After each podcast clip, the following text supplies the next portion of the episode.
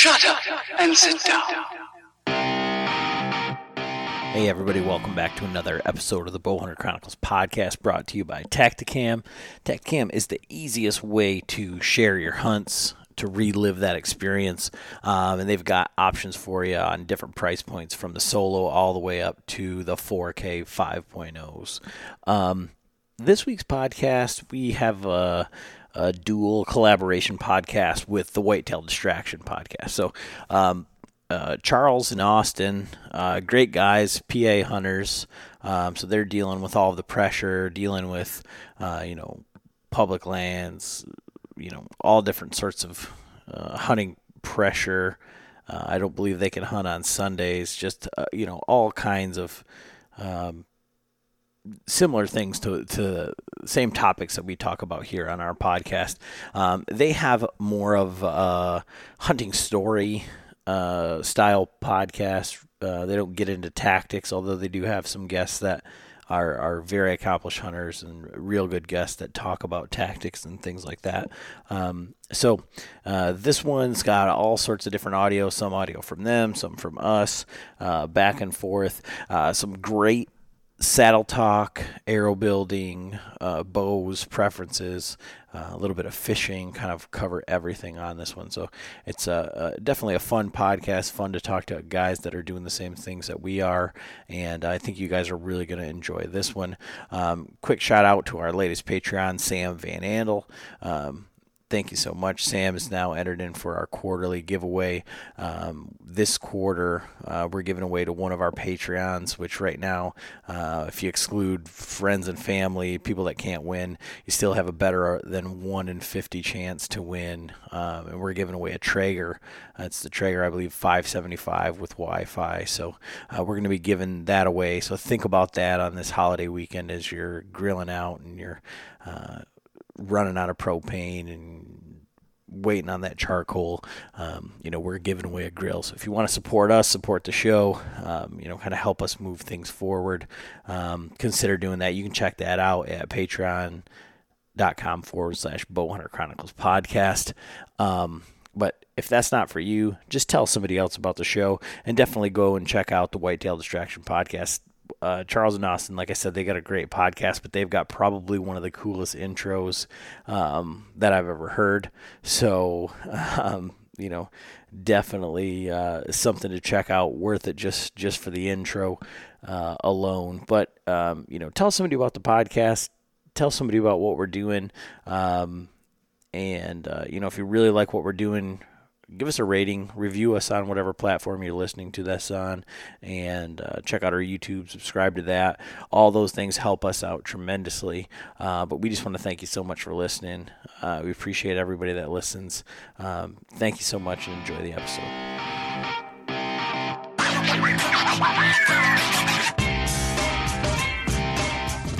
All right, guys. So what's going on? Uh, we are here today the four of us, a little uh, podcast on podcast.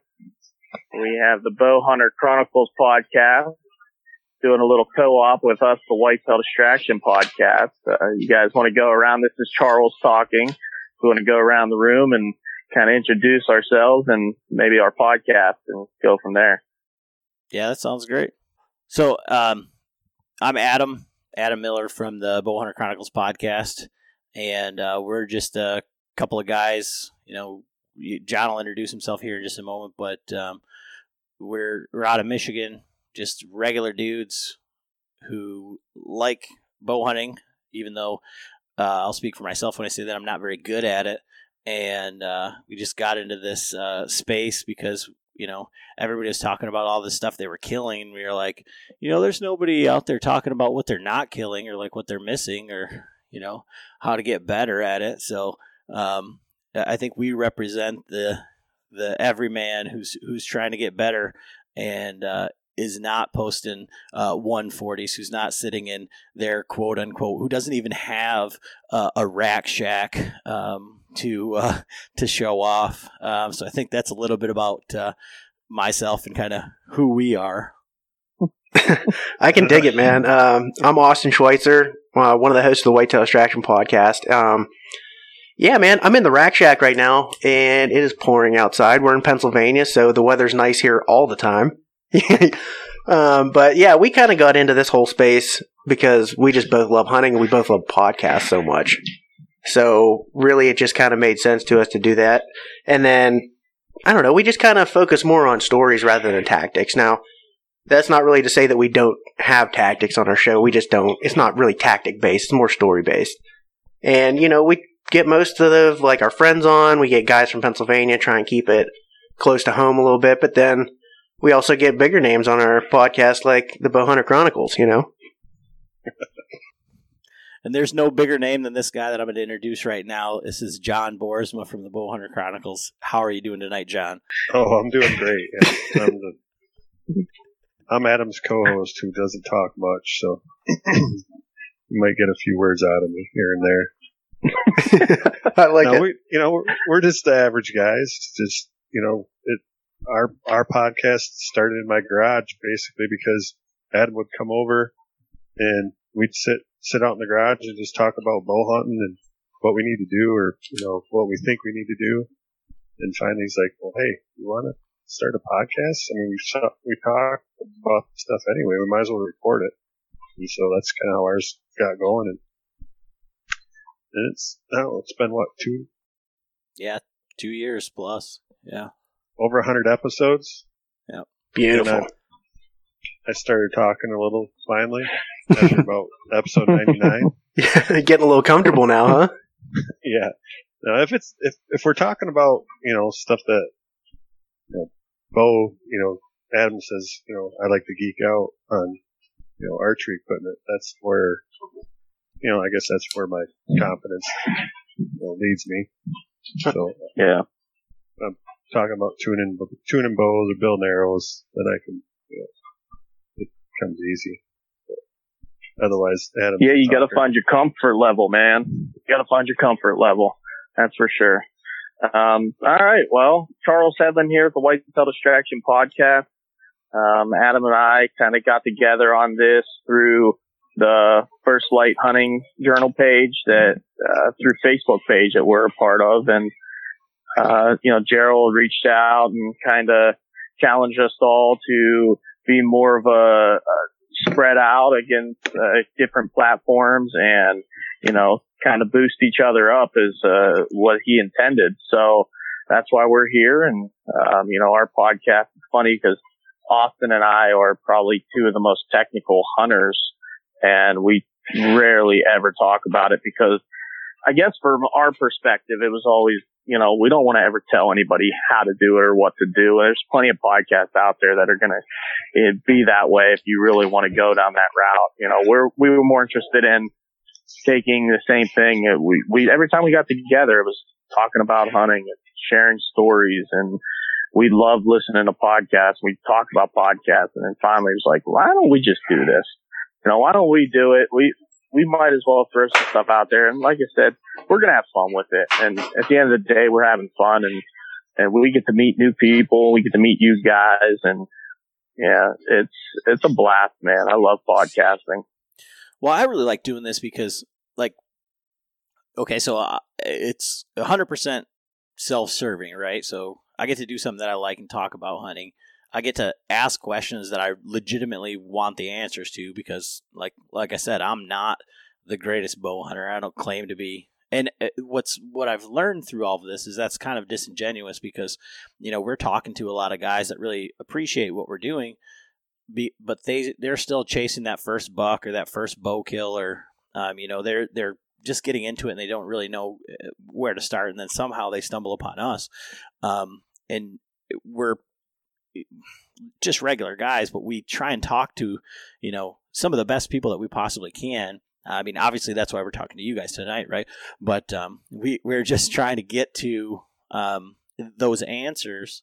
Um, but at the same time, when you're talking to some, somebody like you guys are, we have the same mindset. We have the same struggles. We know what it's like to get halfway through a podcast and have your equipment crash, or like try to upload something and then shit goes awry or like bad phone connections or you know trying to do things like this and you know you see people that are are are progressing or that are are are you know, doing something innovative or doing something different is in the podcasting space, and you're like, man, you know, we could do that, or there's something else. So I, I, I listen to podcasts, and I love to interact with other podcasts and other guys like this, um, so that I can be motivated and you know be, be accountable and kind of just kind of see everything that's out there. And there's not a lot of competition really. I don't see it like that, but it actually like drives us to be better and put out a better product. Uh, but when we talk a little bit about competition, I believe it's Austin um, who's in some sort of a yakking for bass competition who got beat by his wife last year. So he's trying to figure out how to. Uh, oh, You know, beat her or something. I actually got her by a quarter of an inch. I just want to make that clear. She was kicking my butt the whole competition, though. She is actually a fantastic fisherman. So, yeah, that tournament actually starts tomorrow, the second year of it. And she's nine months pregnant, and I think we're going to go kayak fishing tomorrow. I will see. Yeah. So uh, that's what another one of the things is do, doing a little bit of research on who your uh, who your guests are. Well, thank you That's for that. right, I yeah. appreciate the the kick in the gut. No. Yeah, poor Austin's wife had to deal with that quarter of an inch all year long. Oh, Austin. Oh, I hate you. Kind of set yourself up for that one. yeah, yeah. You, you got me there. Oh man, it is a fun bass tournament fishing though. I, I'll tell you what. Last year, man, I got involved in it, and it took me over the edge for kayak fishing. I I never got that involved before, and it was a lot of fun. Went out and bought a kayak, and I'm looking forward to it this year. But turkey season's not nearly over yet. We're we're not even halfway at this point, and I am stoked to keep chasing those birds around 'em. I joined it last year, but then end up and never even made it out in the kayak. Maybe once. oh man. Yeah. That happened to a lot of guys. I mean, a lot of people we even know that signed up and they just never got into it, never found the time to do it. You know, it's a busy time of the year for a lot of people too. You know, a lot of go- lot goes on in the summer. Yeah. Well, that I mean, it's still pretty cold up here, and hmm you know that. I think we had talked to Walt like right before he kind of talked me into it right before it started, and I'm like, how are we going to compete? You know, this us Michigan guys, you know, up here in the, the Great White North, compete with the Southern guys with them, you know, ten pound bass. They're going to go over. And it's like, well, it's just measurement. I'm like, well, still, them suckers grow all year long down there. You know, they go dormant up here. Oh, it can be done, dude. It can be It's done. Still fun. We had Pennsylvania in the lead Yeah. for a long time. Yeah. Yeah, and then they got third. So Yeah. right, right. Yeah, but they're, they're like he he makes a good point. Their, their fish aren't living under ice for months out of the year. You That's know? true. Right. I mean, hell, it just snowed here last week, so I killed my turkey in the snow.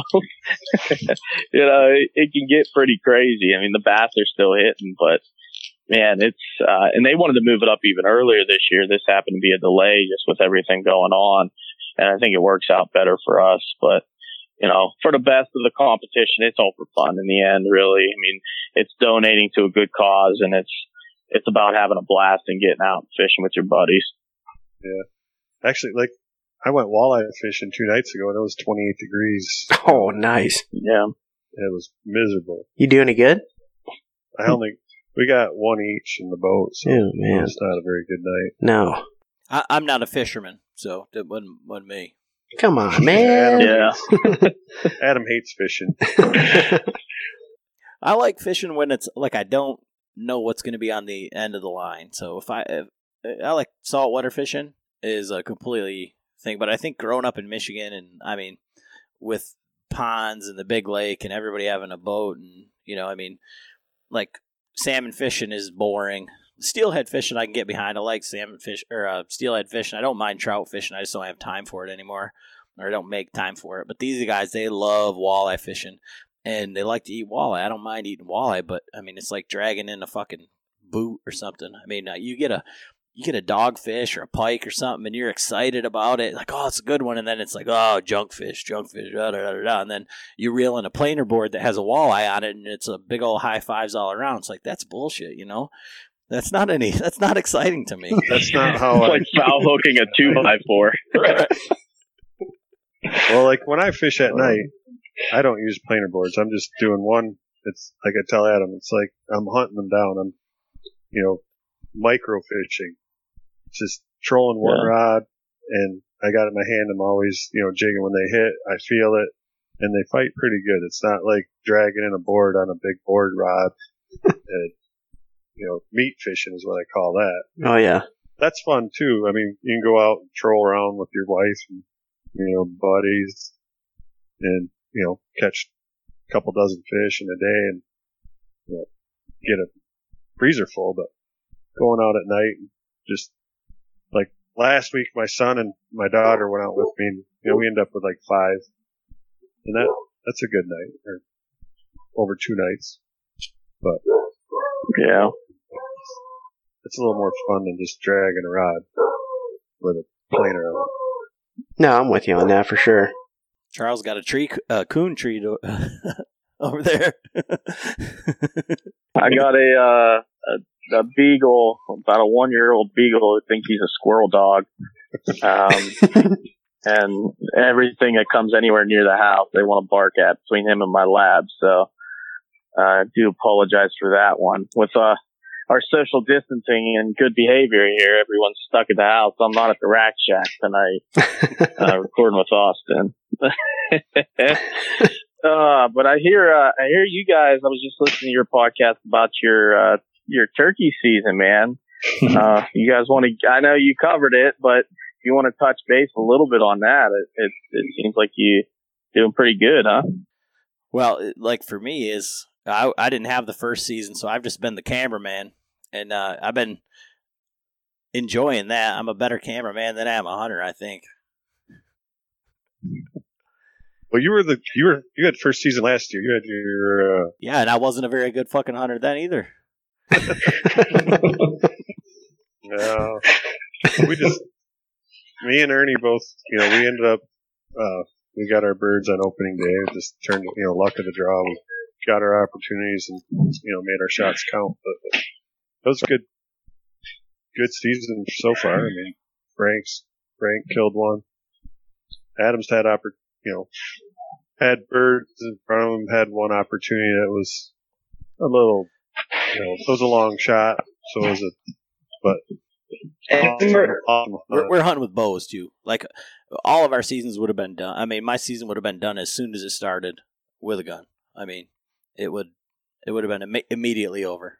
Um, No, that was actually going to be my next question, whether you were doing it with a gun or whether you guys were shooting your bows, because I mean, it is Bow Hunter Chronicles, so yeah, Yeah. and and like this season has been like for me, it was cool because you know, Fr- uh, Frank and Ernie, my father-in-law, um, they're him and his best friend, and my my father-in-law is like the color commentary of our podcast. He, I mean, I wish I had one. They're upstairs. Uh, Frank's upstairs, but um, I made some stickers of him, like of his face, of him, um, you know, from one of his hunts where he missed this nice Michigan buck, you know, and um, but he videoed that whole hunt and and then you know he's an excellent caller, so I, I picked up on that. I never hunted turkeys before uh, him, and I told I joked on one of our earlier podcasts, you know, that I'd maybe I'd try shooting a turkey with a trad bow this year. And John was like, "No, no, no, no, no, no, you won't. No, you won't. No, you won't. You need to kill one with a, a wheel bow first. Blah blah blah blah blah." Well, the uh, I've been getting so frustrated that I've thought about bringing a shotgun, and John's like, "I'll strangle you. Like I will not allow you to bring a shotgun." And uh, I just set up this really nice, like I bought one of the Stevens 301 410s that I set up for my four year old daughter, and my wife's been using it, um, and she's still got a bird to kill, and my my uh, my dad is actually uh, got a tag as well, but um, you know, opening day, my opening day, I had three long beards at 35 yards that I could have. I mean, I could have shot them with a gun, I could have shot them with a bow, but they were coming right towards the decoys, and my brother was filming for me, and he hit the the leg of the tripod, and boom, alarm putt gone. Um, I had t- two two opportunities now where I think with a trad bow would have been a little bit easier. The hunt John's talking about, I freaking I I don't know. We just recorded this podcast the other night. I haven't even produced it yet, but so long story short, we watched this bird for two hours, and um, I mean, the one video that John's got is 45 minutes long of this bird just strutting across this field back and forth, back and forth. And finally, he goes over this ridge, and John, uh, you know, so we're doing the social distance thing. John's outside of the tent. I'm in the tent. Frank's behind the tent, calling. John's videoing. His buddy Ernie is in a chair, just hanging out, um, just being part of the experience. John gets out of where he's filming from. We're in this private field with a box blind. John climbs up in the box blind, looks over this hump, and he's like, That turkey is still down there strutting with this hen. I think you can just run over there and shoot this turkey. Or, you know, not just sit here and wait, you know. So, like, okay. So he gets up in the box blind with a camera. He's set. I'm set. I run over there, run up to the edge and I can see his fan. I'm down on the ground. And then I'm like, well, holy shit, what am I going to do? You know, so I'm just low crawling. And uh, John set the stage on what is in this field because, you know, I'm there's nothing from from your perspective. and then the lay of the land it goes down, comes back up, and there's a little ridge, and then there's like a bowl on the other side, goes down into the lowland, and but there's little tufts of grass. It's like bear grass almost, little balls of grass.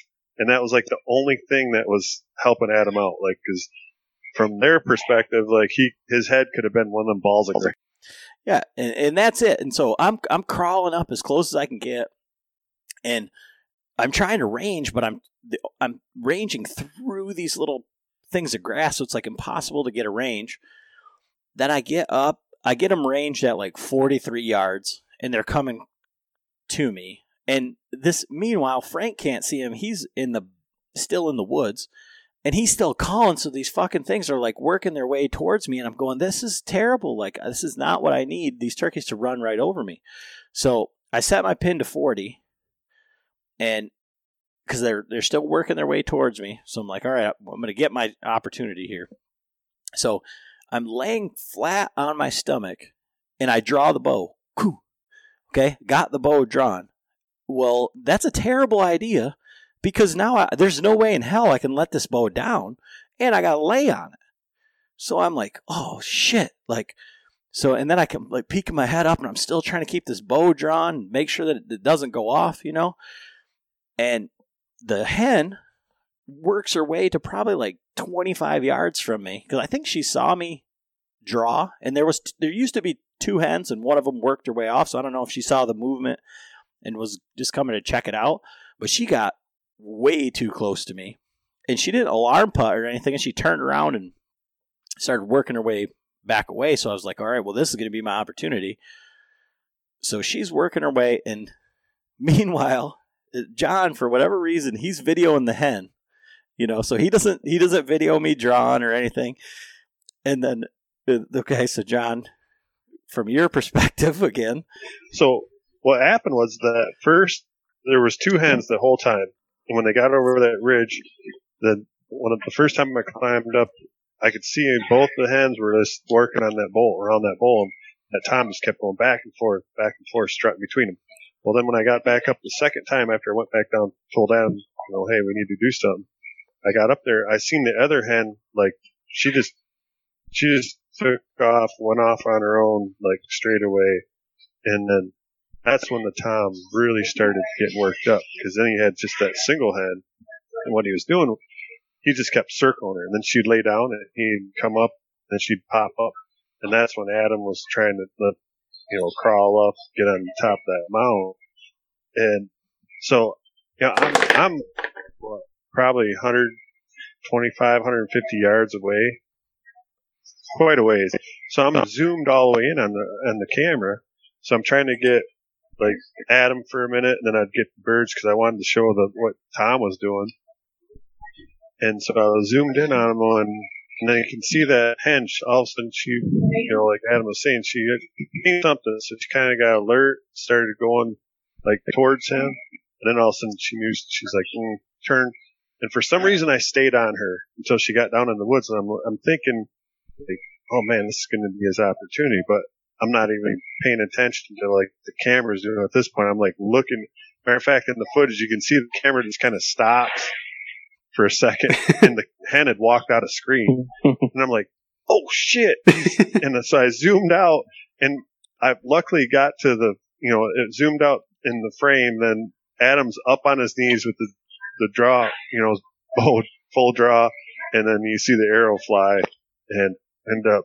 Well, you Yeah, so so I waited. She was going away from me, and I waited till his fan turned and he was faced away from me, and I just popped up onto my knees and I put it like right midway in his fan, you know, because he was at one point was 43 and I'm, I'm at 40 on my pin. There's I'm, I'm at full draw? I can't range. I can't do it. You know there was no time to to adjust. And so i just let it fly and it went right between his legs just skipped right between his legs and then and then i i i, I actually nocked another arrow and by the time I, I nocked the other arrow he started running but he didn't know what happened. You know he never even looked back so, I mean, it was really cool, and it was one of those things like where we just made it happen. But that's what I'm saying. Like, I got, I ended up stalking another turkey a couple days later, um, and if I would have been able to just, or well, not when I, I had, I had five jakes in front of me at 25 yards with no blind or anything, and I was like, "There's no way that I can draw this bow," and because only one of them was really in, like, that I was in shooting space. They were all in brush and shit. But I was just thinking, you know, with a trad bow, I could just, I would, I would have been a little bit more, uh, you know, instinctual than having to fucking. yeah, I just I just missed them, you know, with a with a better excuse than than what happened. But like I said, it, you know, after after the fact of that, I, like I didn't feel like bad about miss because I miss stuff all the time. It's not like a new thing for me. that was a, just a cool hunt altogether, though. I mean, watching the birds as long as we did, and then you know making something happen. Yeah, we made the most of it. I like it, man. That's tough with a bow, man. That's one thing we just haven't done really. Uh, me personally, I know Austin's chased them a couple times, but I missed one last um, year with there's something it. about.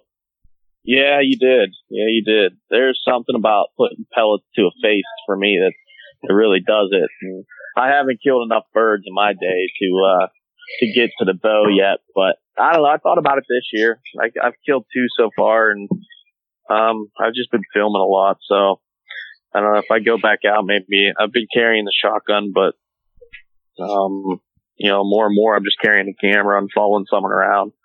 But I'd like to do it. I, I kind of want to decap them. I want to do the you know the headshot on them because that's That was- what worries me is you know, you, you hit them, you wound them, and they go, they, they get away. I, I don't, I don't want to wound any animal, you know. Right, and that's that was what I was doing this year. So, um, we uh, my hunt, you know, we set our decoys up close, within ten yards. Yeah. You know, that Oh, way yeah. they hang up. And so I built, uh, I built my own arrows for the the Magnus bullhead. So you know, lop their head off, Oh yeah. and I end up using my target bow basically because it's 60 pounder. Because when you build those arrows, or even if you buy the the bullhead arrows pre-made, you got to have a low poundage bow because of the planing. Oh, okay. You know, it's like a propeller on the front of it. So there, I end up building, you know, like full length Easton Axis 260s with, but I I went kind of overboard. I did a six fletch, four vane, four inch vane, Super And- interesting. Isn't it? and uh, with that 125 grain head, arrow ended up being 35 inches, you know, tip to tip, Oh man. 660 grains, you know, so it was packing quite a punch. But I, you know, I got it flying good, had my bow sighted in, so the opening you know, opening day that afternoon. Our morning hunt didn't turn out. We ended up, uh, I had roosted some birds the night before and we, you know, I kind of figured where they were at and we started walking in in the dark and I had showed Adam like, okay, I think the birds are here, so we need to walk down to here. Walking in and I like, right, I need to check this. So I looked on my base map. I'm like, oh shit, we're like too close. We need to back up. Well, we backed up, set up, and we ended up setting up 35, about 35 yards under the birds. Oh So- man. They, they I mean, they're up strutting in the tree above us. Like, and I didn't sound like they were on the ground at that point because I'm in a tent. We, I mean, here I set up the tent, you know, and that's not quiet. And, you know, put the decoys out. And, Yeah, we were we were under them when we backed up. I mean, if you if you if you going, yeah, where where do we need to be?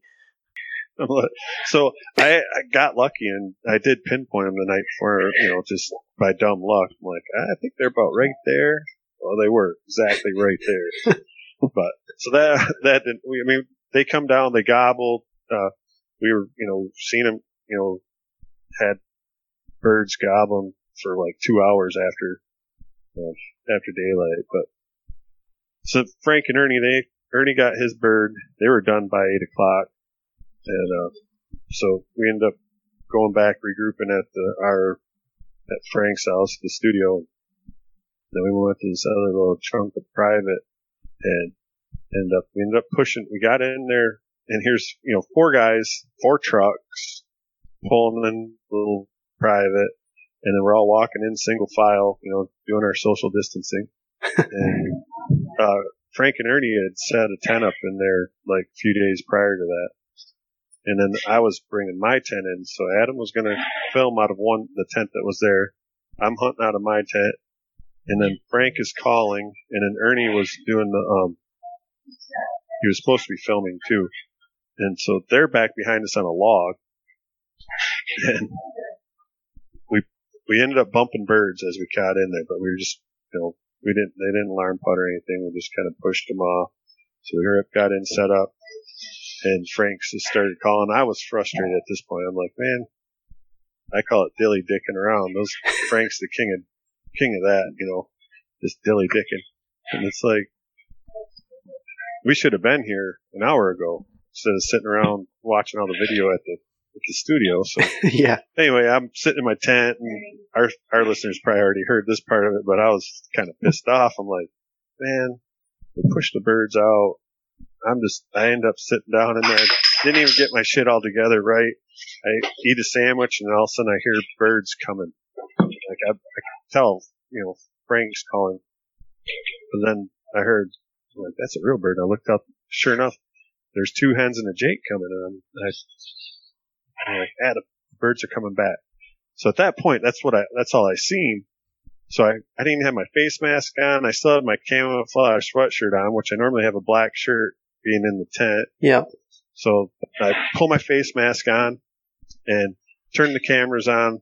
I have a wall camera and then I had a Tactacam on my bow and uh, get everything ready and all of a sudden it's just like it sounds like they're they're coming between us. It's they're this close. It's like and I look and here's three long beards come out from right next to Adam's tent. I'm like, oh I could have grabbed him.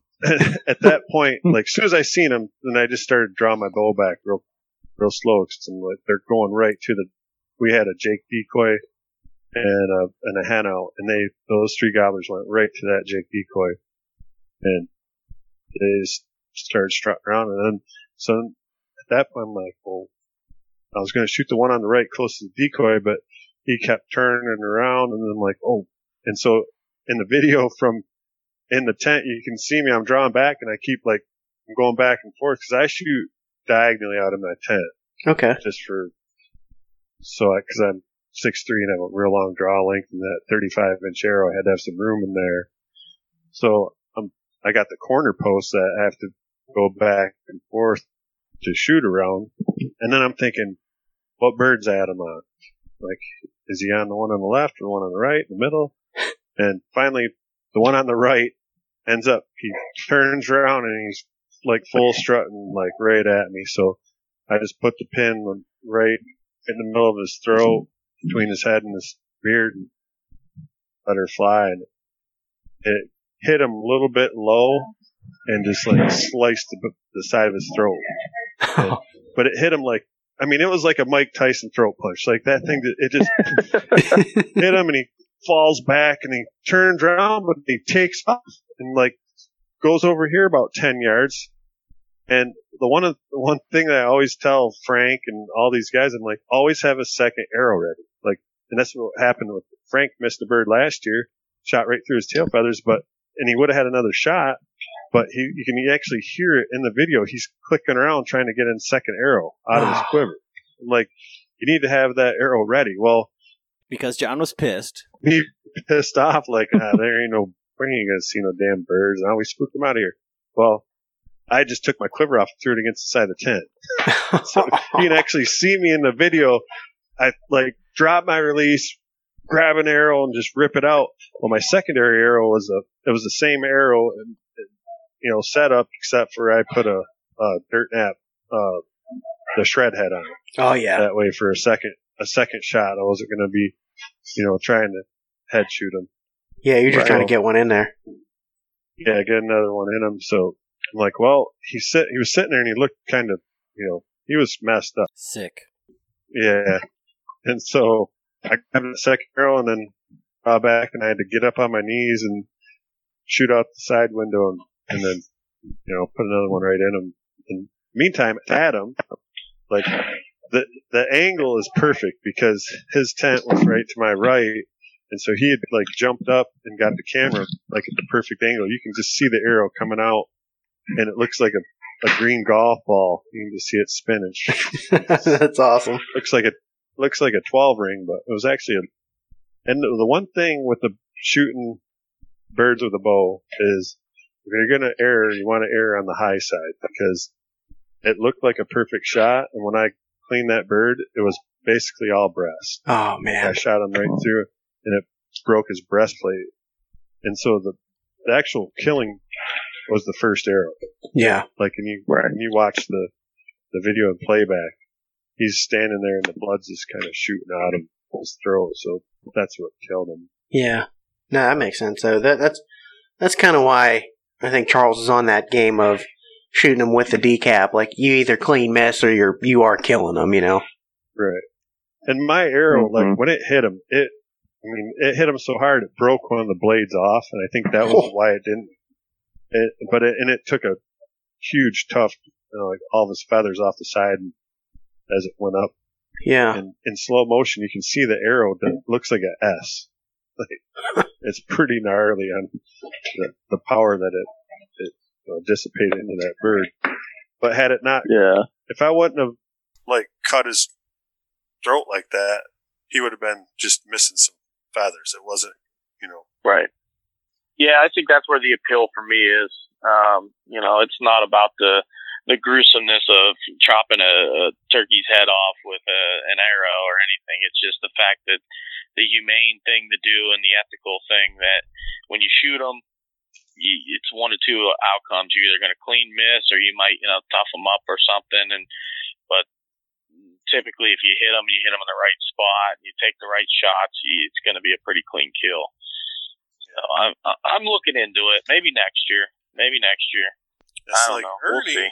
Ernie on his bird, he shot his at 17 yards, and he was, you know, shooting a, a two blade rage, and he made Yeah. a perfect, you know, 12 ring shot. That bird didn't go like 14 yards and never even flopped, just cut the top of his heart rate off. So, Mm-hmm. yeah, I got nothing wrong with that either, by any means. It's just I think the way I would want to do it, probably try to chop its head off. Just uh, like I said, I think that'd be more my cup of tea. But I- I'm not opposed to putting uh, putting a nice wide cut broadhead through one either. You know, I definitely would do my research, and you got to do the background on it. You know, do your research, look at the anatomy, study it, study your aiming points at all different angles, because the the target's so small. You know, you're aiming at such a small area that you really got to get them get them good to to kill them and and then recover them. Yeah, see, like two years ago, I was actually I bought those uh, Magnus bullheads. It was two seasons ago, and I was shooting my regular hunting bow at the time, and I couldn't get them to fly good out of the bow. So it wasn't like I'm not even going to risk it. And so I ended up uh, buying these four inch uh, expandables, and those Four inch expandables. four inch. They're they're I Oh, think they're shit. technically a crossbow arrow, but I ended up you know that bow. I had ended up having my eighty pound limbs on, it, so I'm shooting eighty pound limbs, and Oh, God bless you. it's that that four inch expandable, 165 grains. So I'm like, well, they'll definitely do the trick. But Yeah, no I never got a bird in range, you know, last Close. year. Real close. Yeah, they came in around 60, but We had five guys, no blind, camera, collar, two bows, and uh, uh, the real hen just just took them away. But they came in twice. Oh yeah, you can never compete with those real hens, man. They're you just gotta scare them off. You know, you know, Yeah. it's horrible. Uh, man. we had one. We had one this morning. Uh, myself and two buddies. I ran the camera. We had one buddy on the gun and another one back behind calling. And man, it, it just happened all too fast. When we first got in there, we had him gobbling off the roost, and we got in and probably got about you know, right. We got right on the edge of the boundary to where we had permission. He was on private ground. Um, that we didn't have any permission on, and gobbling his head off, and of course he just stayed pretty much hung up at 100 yards. So we moved down. He was working down uh, like a, a ridge, basically. It was pretty flat, but you had swampy area on one side, you had a big open field on the other side, and then there was just a, a strip of hardwoods. It was just gorgeous, scratchings all through it, and it eventually turned right and met up with our property. So we just took the line the whole way down ended up catching up to that bird. He fed off with the hen.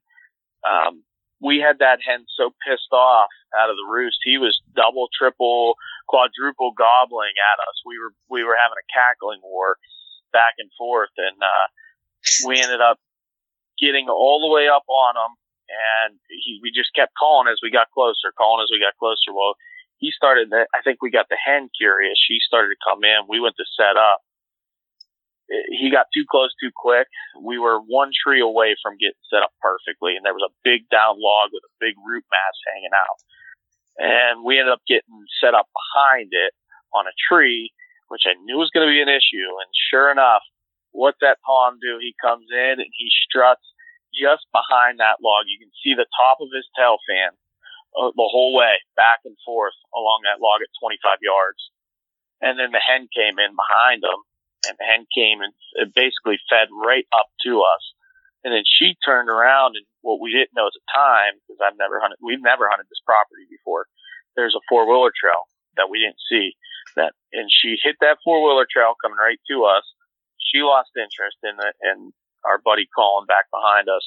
She took off up the four wheeler trail. He never broke strut the whole time. Really cool bird. And I, I, I hope tomorrow we have a plan to go get him because you can't misidentify him. He has a huge gap in the middle of his tail fan. He's he's missing probably a feather or two. Just a beautiful. I mean, this is a giant, giant bird. His tail fan's huge, and I had him all over camera. I could have killed him a hundred times, but my buddy was on the left side of the tree.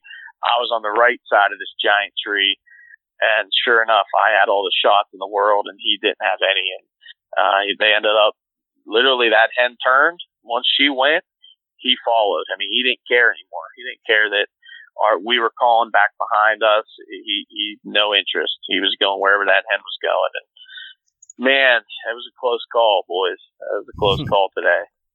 Poor It's Tanner. crazy. yeah, yeah, poor Tanner. Poor Tanner.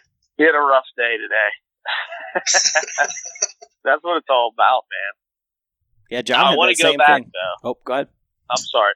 Sorry, Adam. I, I want to go back to the building of the arrows thing, man. If you guys want to jump off the turkey talk, because I know you you kind of covered that a lot in your episodes.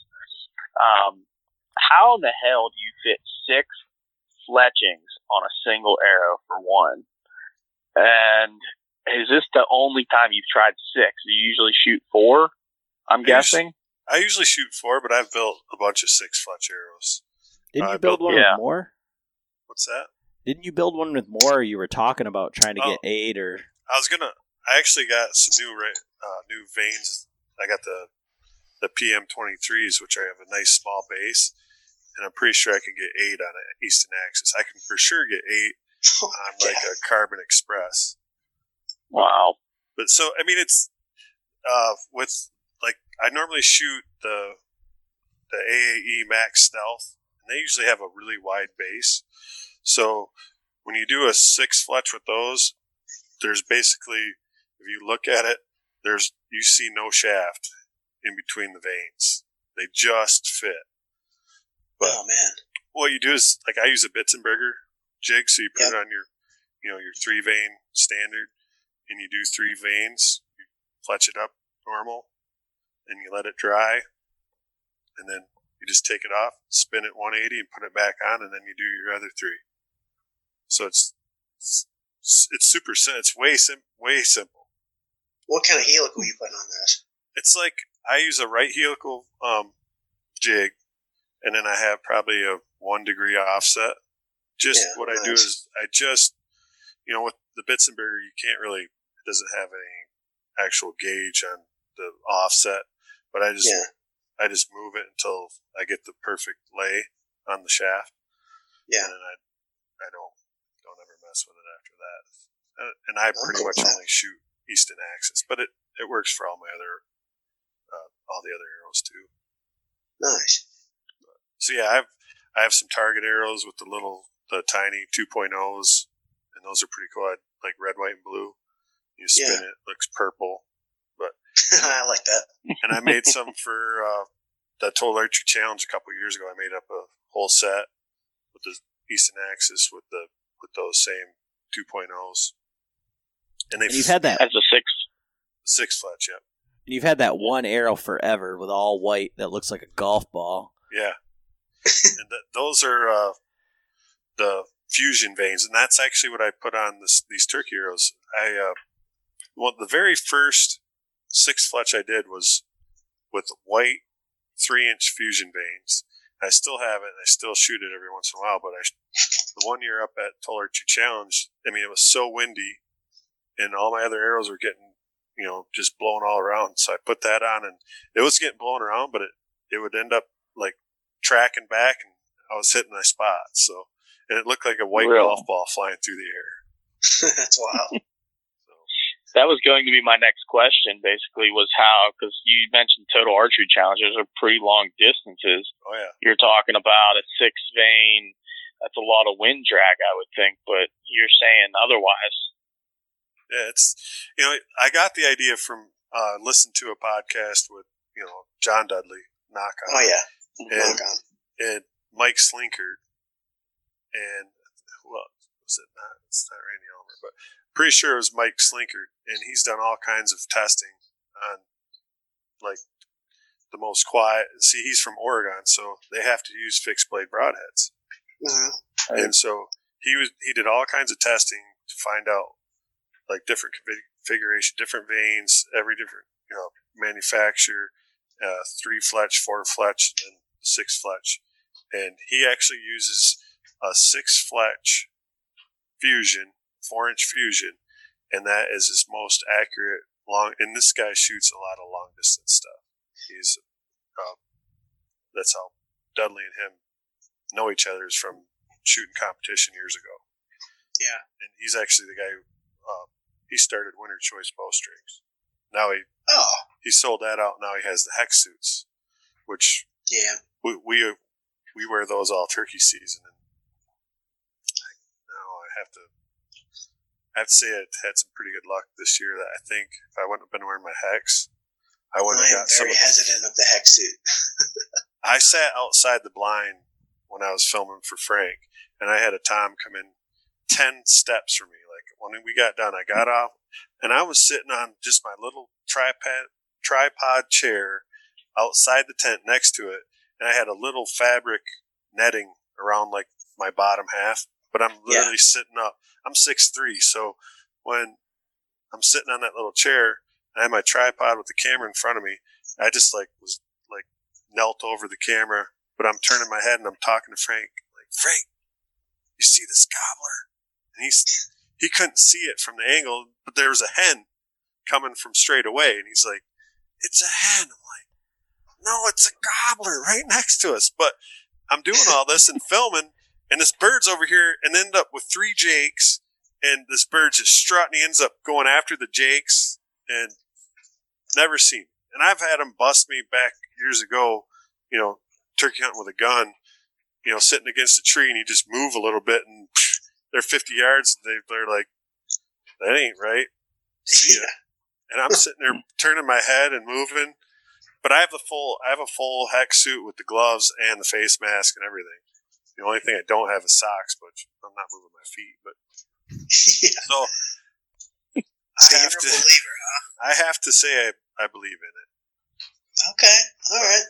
I mean, I feel like that's kind of you got to try it to believe it, sort of thing. Not a see it to believe it, but a try it to believe it, sort of Right. thing. You got to have your own experience with it to really tell. But And yeah, I mean, not to get off the arrow subject, but that's who I, you know, Mike Slinkard had done a lot of research, and it's like, and I think he uses the, I can't remember the program for getting the sight tapes and stuff, but he does like a, a four, he puts in a four, IQ.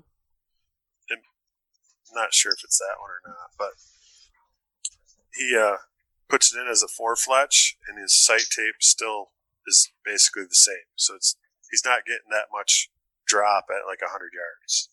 interesting. and I shoot that same arrow with all my other four fletch, and you know I, I'm not good enough at hundred yards to say it's dropping one way or you know or the other.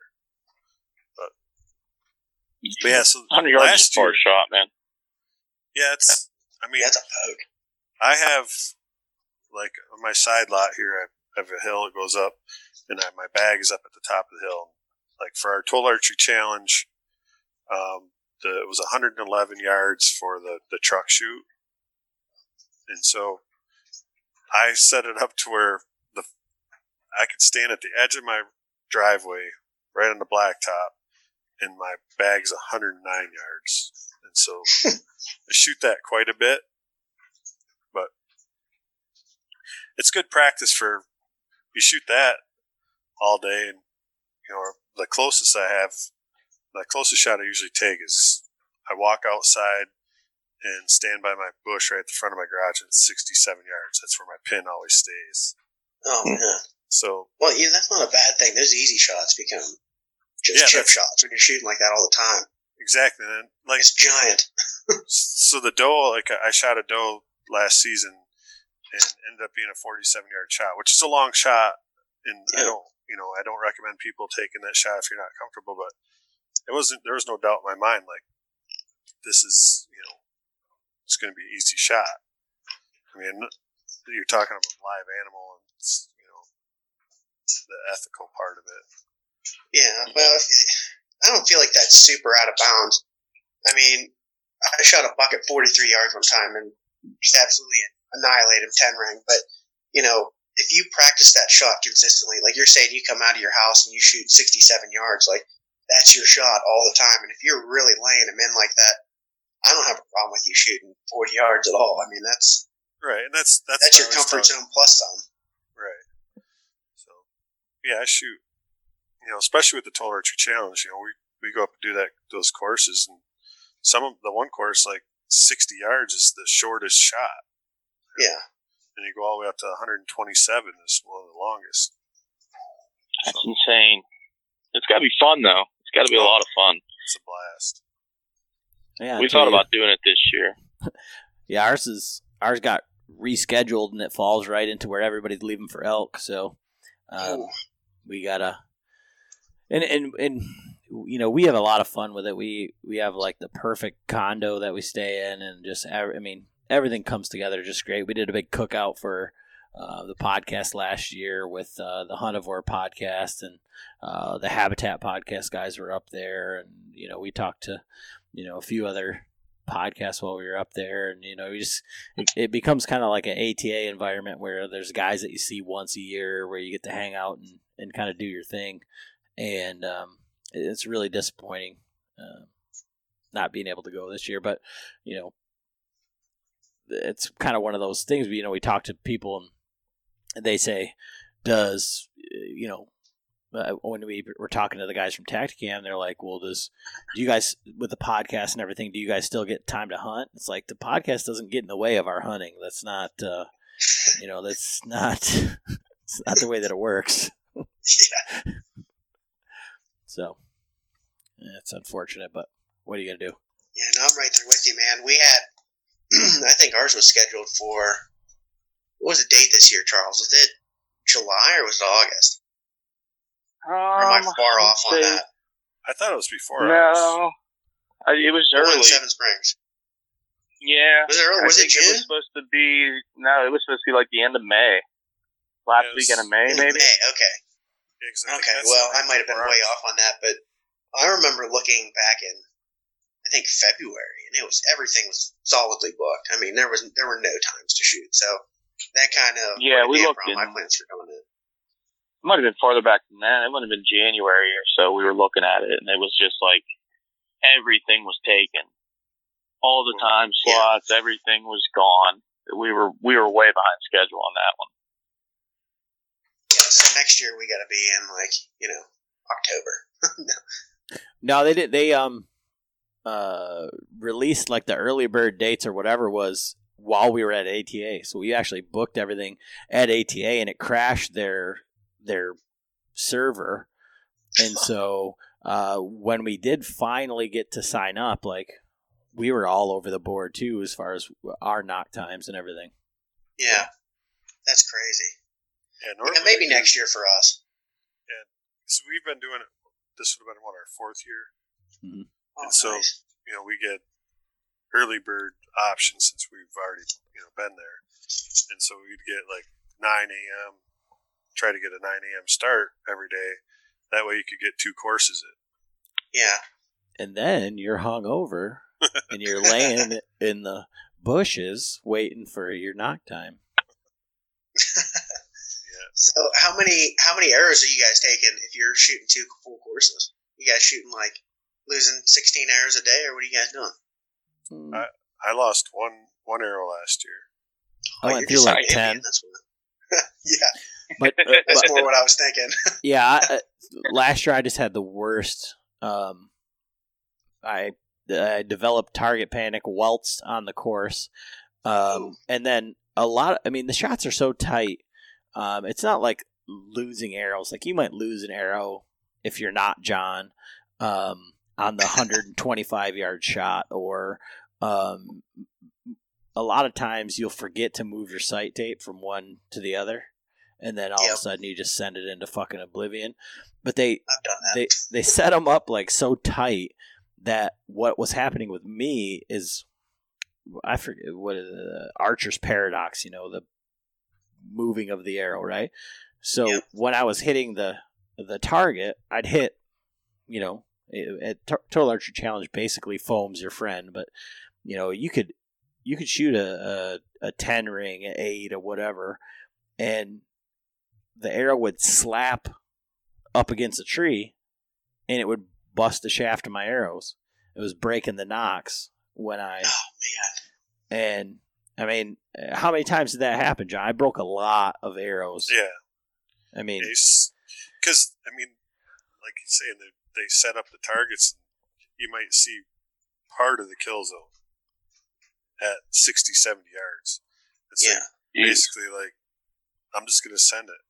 Just- I'm gonna aim right for the tree, and know I'm, I'm not gonna hit the tree.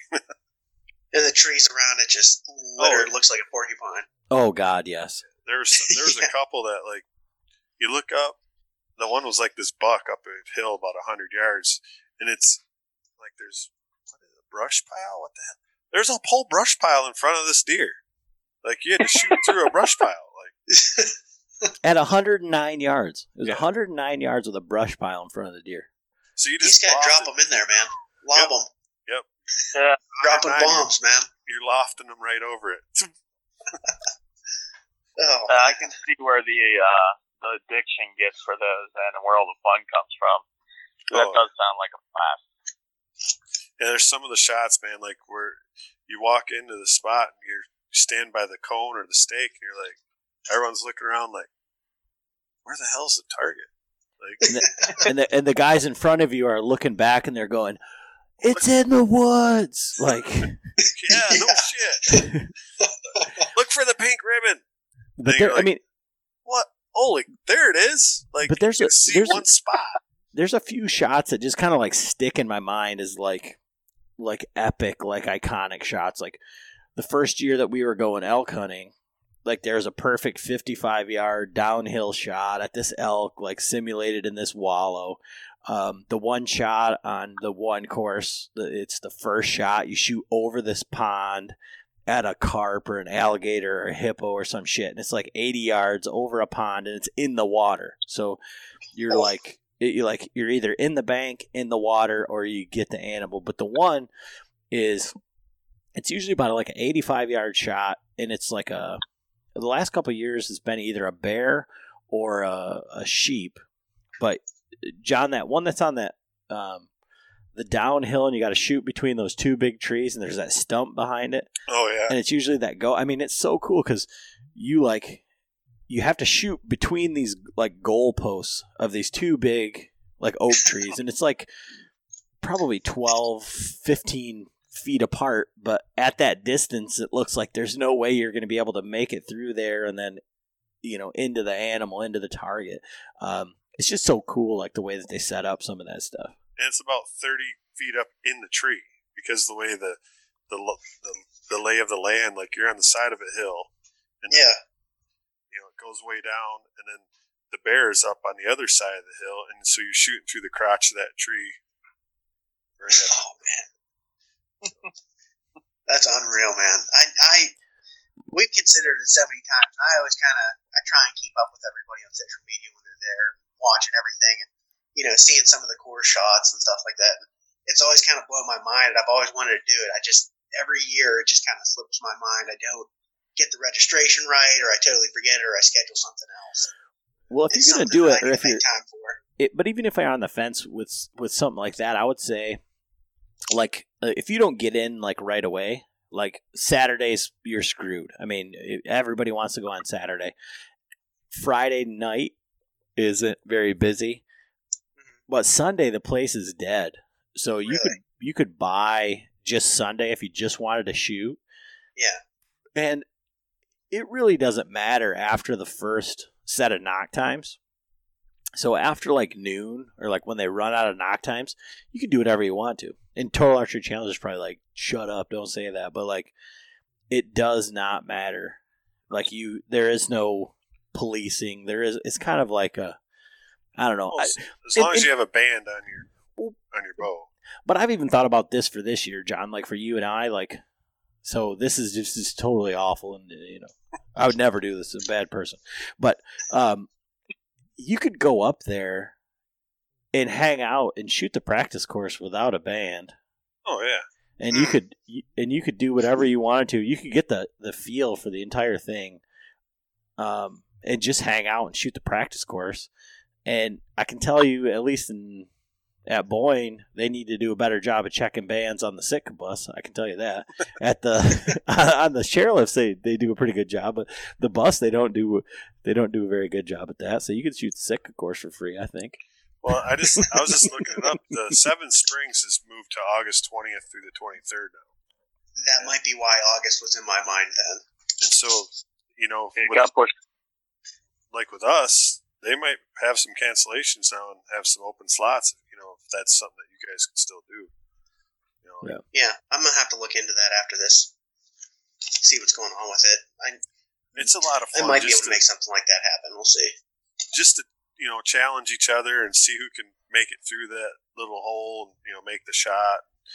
You know, we keep score, but it's not like I don't even think I added mine up last It's like year. foam. I mean, foam is your friend. Yeah, I mean, like- Yeah, just just being able to hit the creature at a, a hundred yards, you're like, fuck yeah. I mean, I know that there was one time I pinwheeled complete twelve ring at eighty five yards, and it was like throw your bow up. I'm done. Never again. Like, And then there was ones where like, you know, oh man, you're laying up. What the hell? Yeah, I'm getting foam right now. Shoot Yep. him in the butt.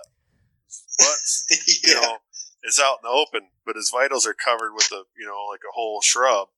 It's like, Yeah. I'm going for the I'm going for the vitals, man. Screw it. twelve dollars. yeah. Gone. I did. I lost one arrow and I broke two. That's not so bad, honestly. I feel like I've heard a lot worse than that. Oh, uh, but I bring 18 or you know 20 arrows just in case. Yeah, right. Oh, I was year out was of arrows year. last year. I was like down to. I found an arrow that matched my setup. It didn't have the same insert, but I was like, I was like, this one, this one's going in the quiver. I like it. we got to keep like on it. talking. Let's keep it, the technical talk going. Um, what what sight are you guys using then? If you're making 125 yard shots, you got to have a pretty decent sight. So I shoot uh, the Axcel, um, the AV. What, I don't even know the name of it. I have two different ones. I have the like the I have a five pin slider that I use on my Mhm. hunting bow. But when I go up to the art the Total Archery Challenge, I usually just put my single pin on. The year Yeah. before last, I didn't. I had my because we were going out elk hunting, and so I that was my elk setup from 20 to 60, you know, 20, 30, 40, 50, 60, and, and then my 60 yard pin is my floater. Yeah. So that way going out, I'm all set. I'm not moving pins, you know, and leaving, you know, an option of error where how many times have you heard like, oh, I forgot to move my pin? That just Yeah, happened to right. uh, Joe from the, you know, the hunting beast on the, on a buck down in Ohio the night before he had a buck come through at 40 yards. He set his pin at 40 yards. Well, it didn't work out. The next morning, he went out, he forgot to move his pin, and he ended up shooting a monster in the horns because he, I remember Yeah. that. I saw that video. right. Yeah. And so that's time. the one one thing I tell people like unless you're Cameron Hanes, you know, yeah. use use multiple pins and get a slider sight like that. So, okay, so I shoot my elk at 40 yards, Mhm. and he runs out to 80. Mhm. Well, now it's just like with the turkey. I'm going to try to get another arrow, on, and I'm going to you know range him, set my set my slider to 80, and use my bottom pin as the rover, and but I'm not going to shoot it at the elk my first shot. Like, oh, there's this elk out there 80 yards. I'm going to fling an arrow at him. You know, I wouldn't do that, but Yeah. I have the option to try to get a second, you know, arrow in him at a longer distance.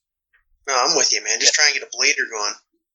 Yeah, so so for like up there, I use I have the uh, the carbon rod, and and then I have the AV forty one uh, scope from Axcel. Oh man. Okay. Yeah, Well, I shoot- Adam. I, sh- I shoot the um, uh, HHA Kingpin Optimizer Light, and um, I, I really like that.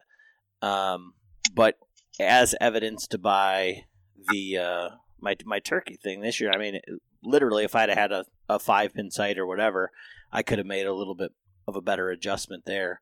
Um, so that's really got me thinking. And then, I mean, so when we went out elk hunting, I did the same thing. As I put on a five pin sight that I, that was all set, and um, had that bottom slider, and uh, that was um, that was actually a dead ringer. It was like one of their cheaper. It, it was like probably like the cheapest um, slider five pin slider sight that's available. I think it was like under a hundred dollars. Um, and I was really actually surprised. I thought it was going to be a polymer site. It was actually all aluminum, and uh, That was nice. it, I I mean, I was I was fairly impressed with it, but the the catch twenty two of that is like a I'm really cheap, um, so that's I wanted to see what the quality of that was going to be. And what was funny is that I, I bought that site or I had questions about that site. I asked the guys at ATA uh, as far as like the setup or the tapes or anything like that. They had no idea. They didn't have the answers. Um, so setting up that site was um, a little bit more difficult. Um, but you know the sites are so freaking expensive and with those five pin sliders three pin sliders whatever is i feel like just like we talked about at the total archery challenge you know you adjust that site from the day before or whatever and now you're using that bottom pin as your, uh, you know, as your floater. Well, you adjust that down to 60, 80, 40, whatever. Well, that turns your 20 yard pin into your 40 yard pin or whatever. And if you forget, neglect, like to move that back, and especially like in like the elk hunting situation, if you were to do something like that, then you know how long is it be- between elk encounters or when you're moving around now? So they they all have their their own merit, but um, that's something that I've got to look at right now. Um, going back out west and chasing after elk again is uh, I've given that site away, so I've got to I got to make some. And there's there is one, uh, whatever that site that Ernie has. It's that it's like the option seven or option five or option three or whatever. Super expensive sites, but it folds in and it's got all the pins, and then you fold it out, and that bottom one is a single pin uh, floater. Um, so it's uh, it's a it's a pretty novel idea. It's a pretty cool site. The only thing I don't Yeah. like about that is it's not a round housing. Right, it's a oblong housing. Yep. Mm. I was yeah, I just don't looking know if I dig that or not. Mine's actually called the AccuTouch Carbon Pro. So that's the, the Axcel site that I use. and and and so for me like being like a not a good bow hunter a not a, a b not a not a archer technical all that stuff like everything that john does and why that would be important is like for indexing your peep site you Yep. know you're you're that you know that's another consistency that's another you know anchor point another you know uh, thing that you can make for consistency for a good shot um, and so that doesn't enter my mind automatically where you know john pipes right up and says you know you know he doesn't give himself enough credit he says you know i'm just the guy you know it's adam's podcast and all this stuff i say i can't do this without john you know when he gets into bows and and arrows and sights and all this stuff you know uh, lest we forget that's why i was over there um, you know i'm asking him these questions of saying like what about this? What about that? What about this? Because I see stuff and I'm like, oh, that's pretty. That that's shiny. That's new. That's cool. And John's like back to like, mm, well, you know, 50 years ago, whenever they used to have this and they changed it to this because of this reason or this or this or this. And I mean, you know, the guy's making his own bowstrings. He's made he's made my bowstrings, you know, from scratch, just out of scrap metal in his garage and some YouTube videos and shit. So, I mean, when John says this is this is why this isn't a good idea, um, you, you got to kind of take note. Yeah. Yeah. No, that makes total sense. I know uh, our bow side setups aren't nearly as crazy as that. I think, Chuck, what are you rocking? A Trophy Ridge, I think. Trophy, Trophy yeah. Ridge. Is that what you're? Yeah. Yeah. I've been thinking about going. I'm rocking an fly. HHA Optimizer Light. and That's it's not even really that technical either. Yeah, I had one of those for a long time. Yeah. I love it. I mean, it's awesome, but I went from a. Uh, I started off with a fixed single pin sight, and then upgraded to a three pin sight. Five was too many pins for me, so I went back to a three pin. But I'm thinking this year I want to try to look into maybe a, a three pin with the bottom one as your floater. So Yeah. um, I, I'm gonna I'm gonna start doing some shopping around and looking uh, real soon here. As soon as I can get my mind off turkeys. Hmm. It's hard. Real quick here, um, how old are you guys? I'll I'm be 30 in a month. Yeah, yeah. So, so, Yeah. so and how old are you, Austin? I'll be 30 in August. Yeah. So that's why you know we were talking about John being in your hometown years ago for a fireworks convention. That was what 1990, John.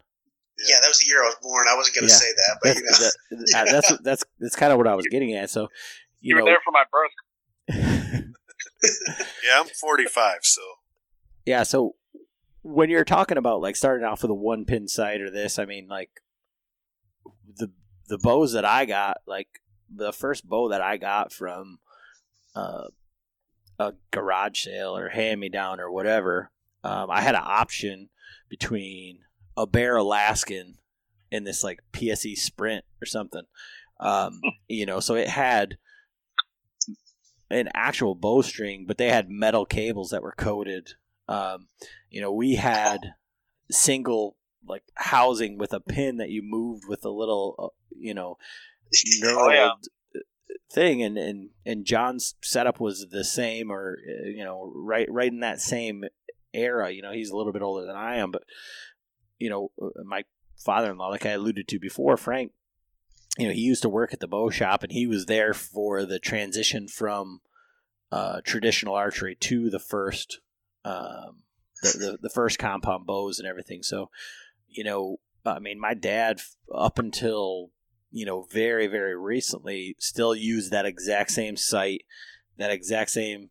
You you remember the the tritium uh, pin? Pin. Yep. And that's what he used, or you know, we had a, a nine volt battery zip tied to our sight, and you'd like click it on when it got to like um, to be dusk or whatever. Or, you know, there was a lot of different options as far as, as setting that up, but and it was always the two like the Cobra two thing where you had to sit it on there, and then you had something hot glued to your bow that held it on there, like the trad guys have. You know, so yeah. Um, you know, when you say like uh, we're not that advanced, like mm, it's pretty advanced. You know, from the, the shit I was true. I mean, slinging. I, should say, I shouldn't say that. Yeah, you're right. You're right. Oh, Yeah. Man. And, and, yeah, I mean, we that era. I'll be honest. I mean, eh, when I first started, same thing. Hand me downs. My dad and my older brother, they got into it completely on their own. No one to show them the ropes. They went from, you know, like you said, traditional bows to the first compounds, and it was like night and day difference. But I still remember the metal prongs and that sound when you draw your bow back on those metal prongs. It, the whole way back, and uh, it, you know, whisker biscuits, and uh, those came around, and they were the coolest thing ever. And then, you know, I remember the slap of the your peep sight from the tube, the old tube slap. We've come a long way in technology. From, I mean, how I've been doing this shoot since I was 14, so 16 years now as well. So uh, there's a lot that that we've come from from where we were. That's for sure. you, you're absolutely right there, Adam.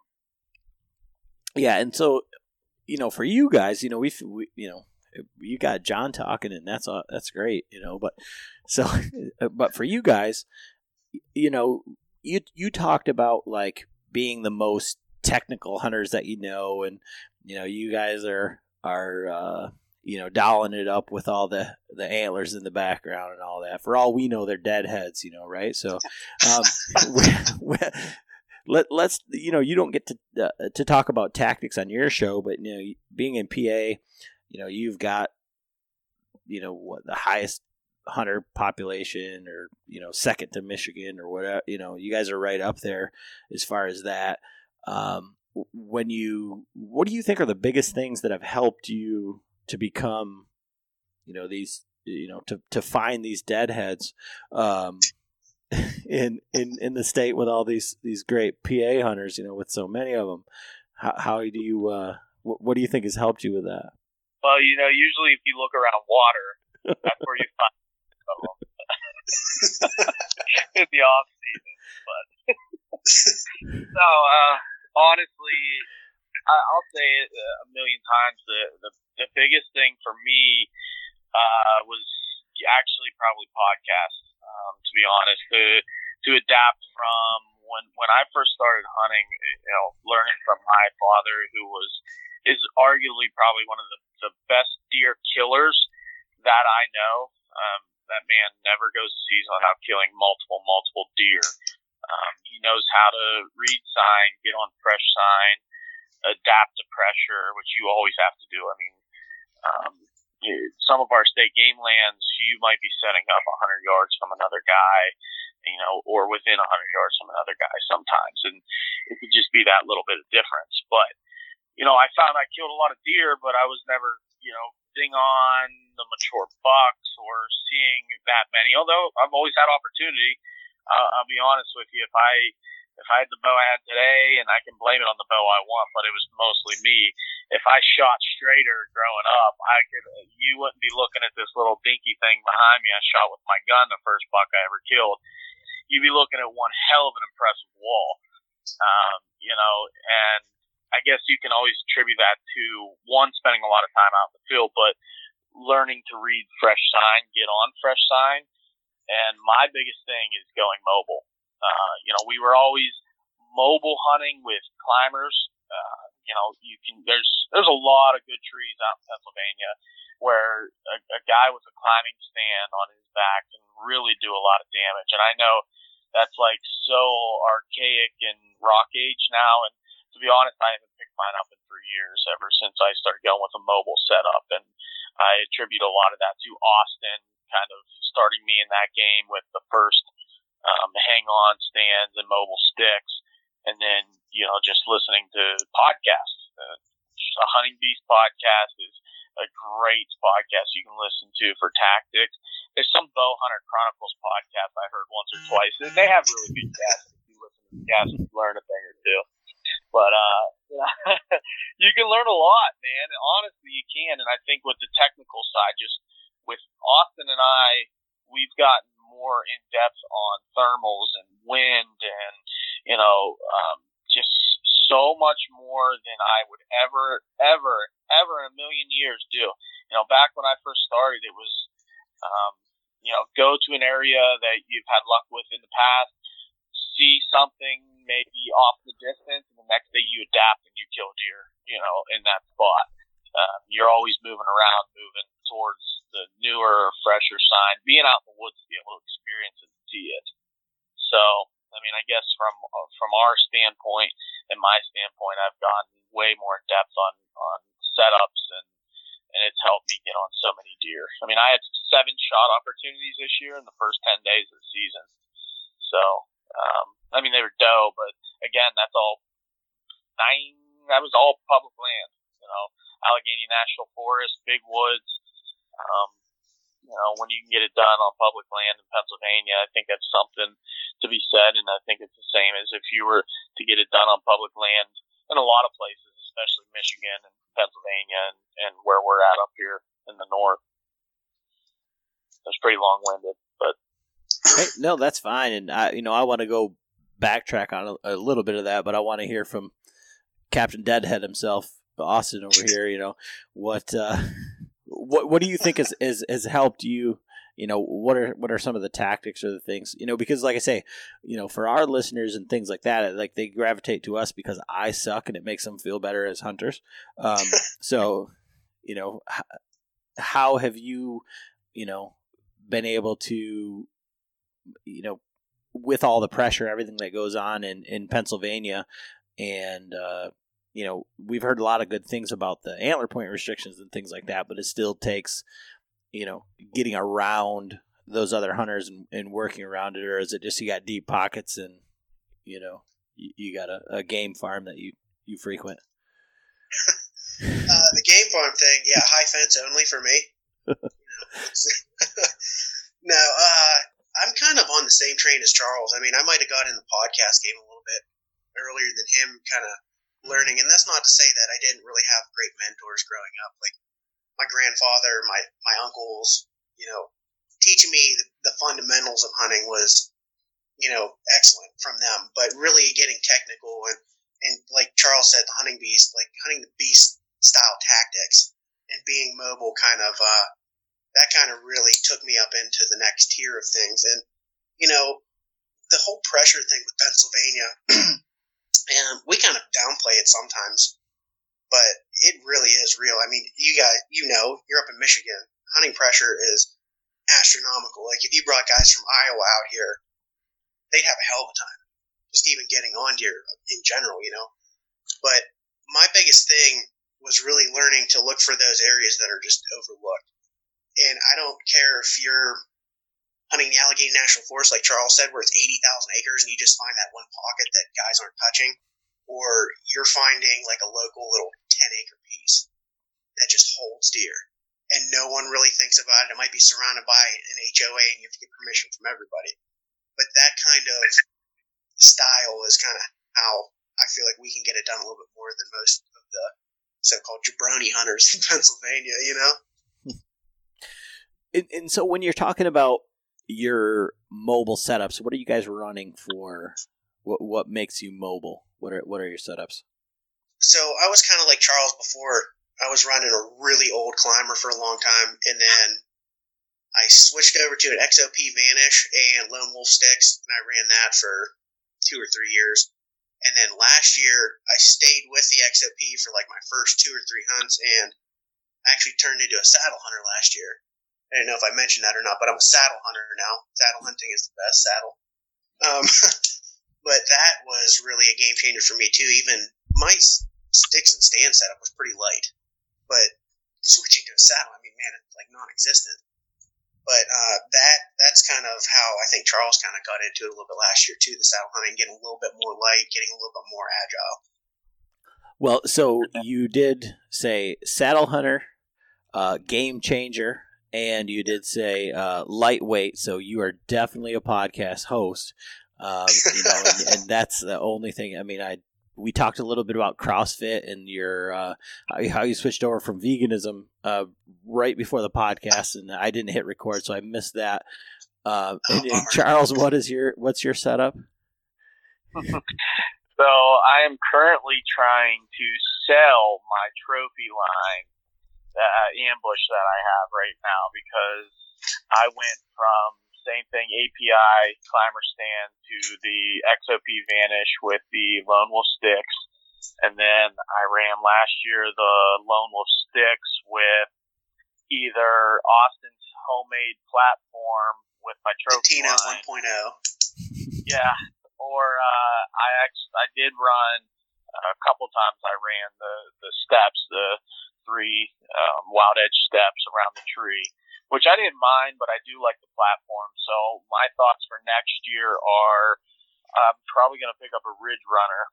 I'm really liking what the Ridge Runner looks like and what it offers as far as from a tree stand guy that I've always hunted tree stands. I kind of like the, that I can stand up on it, pull my backpack up, and you know do whatever I need to do. It I think it adds comfort as well. Um, I'm I bought Wild Edge a full set of Wild Edge steps. Probably going to get rid of the Lone Wolf sticks and might upgrade to the Out on the Limb Shakars.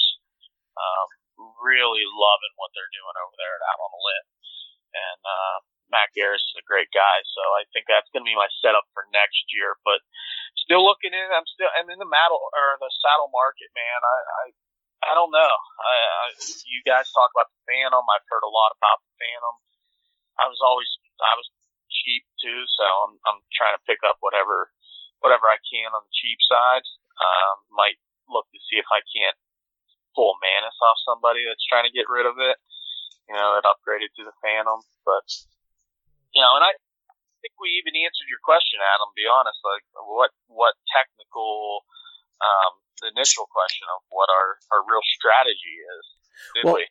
You, you a, a little bit. I mean, you know, you, you said you said going mobile, and, and I wanted to circle back uh, because I want to talk about the the the sign.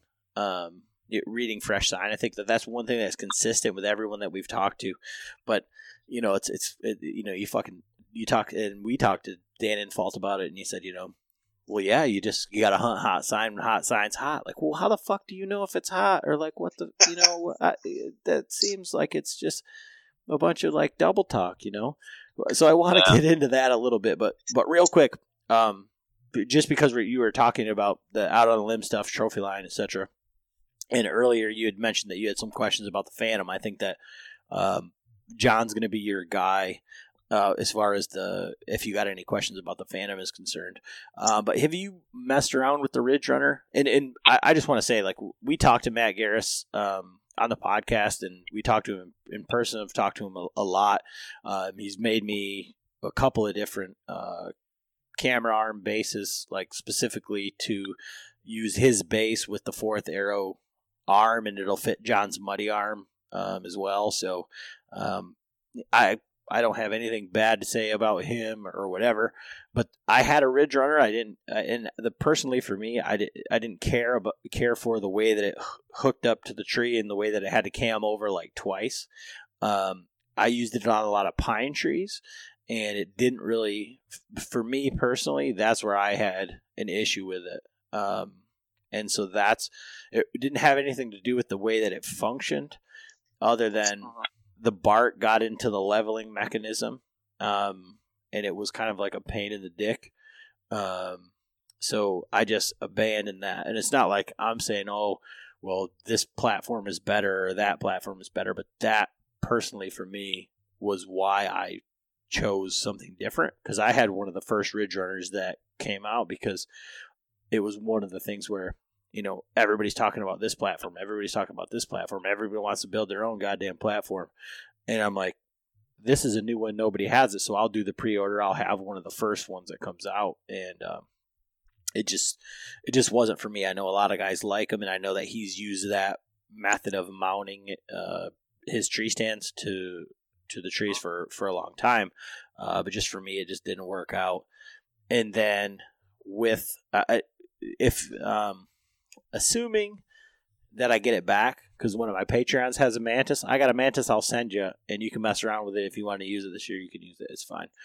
Um, we've got uh, John and I have phantoms. I hunted out of a mantis in a Trophyline all last year, and for me, I hunted the first half of the year out of the mantis, the second half of the year out of the Trophyline, and I had to hunt the end of the year out of the mantis because people were asking me like what's the difference and I didn't really have a good answer. I mean, both of them have their strong points and their their weaknesses. I don't like the bridge on the Trophyline that much. Um, but I like for sitting it's awesome cuz it's so big and it's you know if you're going to sit in it, if you're going to lean in it, it feels like it's pinching your guts out. Like it feels like it's pinching your ribs. And it, everybody talks about hip pinch. Well, with the mantis, if you sit in the mantis, it wants to slide up and you got to mess with it and dick around with it. The bridge is awesome. The Amsteel bridge slides perfectly. But then if if you lean in it, there's no issue and you you know there's um, the microfit adjusters and everything like that. But I feel like if you hunt out of them and you really hunt out of them, you're gonna adjust them like and understand like what you can and can't do out of them. I mean, and I hunted all day sits out of both. I hunted a shit ton out of both. I never sat in a tree stand once last year, um, and that's not to say that I'm a saddle hunter all of a sudden. But the I got a saddle. I got one of the mantises. Um, my mom bought it for me for Christmas. My mom called, uh, tethered, and chewed him out because it wasn't to reach us by Christmas time. And uh, that's something I've had to answer to Greg and Ernie both face to face each time, every time I see them.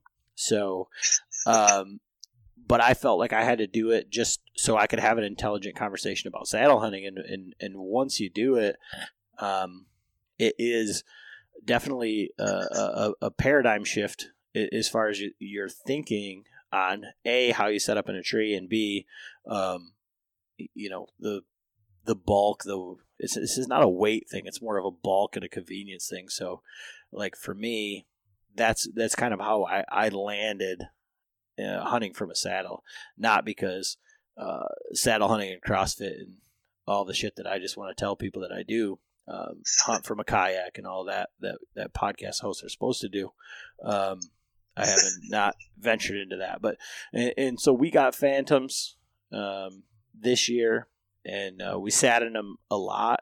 And I think John has a better affinity for for the phantom um, than than I do, um, just because I didn't. I mean, I know exactly what I wanted. I think what they did with the Phantom is they took their hundreds and hundreds and thousands of hours of sitting in these saddles because the guys that have created these and the guys that inputted, they said that a lot of time, like you did, Charles and Austin, whatever, to sit and say, man, if I could make my own saddle, like I don't like this, I don't like that, I don't like that, and they created what they consider to be the perfect saddle, which is a terrible thing if you're trying to sell shit because you can't sell them the next one because you've already you've created the best one, right?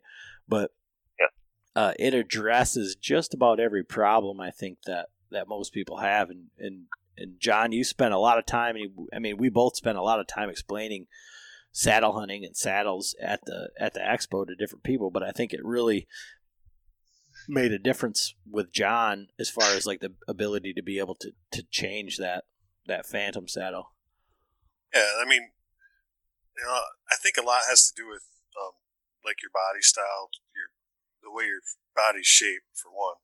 You know, Adam, I, I'm six three, you know, two hundred and thirty five pounds, but I've had I have a very bad back. I've had four back surgeries, and so when oh, Adam man. first got his saddle, I was like, "What the hell is that diaper ass thing you got on?" You know, I'm like, I, I I got over to his house and he was swinging around on this thing in this thing on his pine tree in his yard, and I'm like, "No, I'll stick with my stands."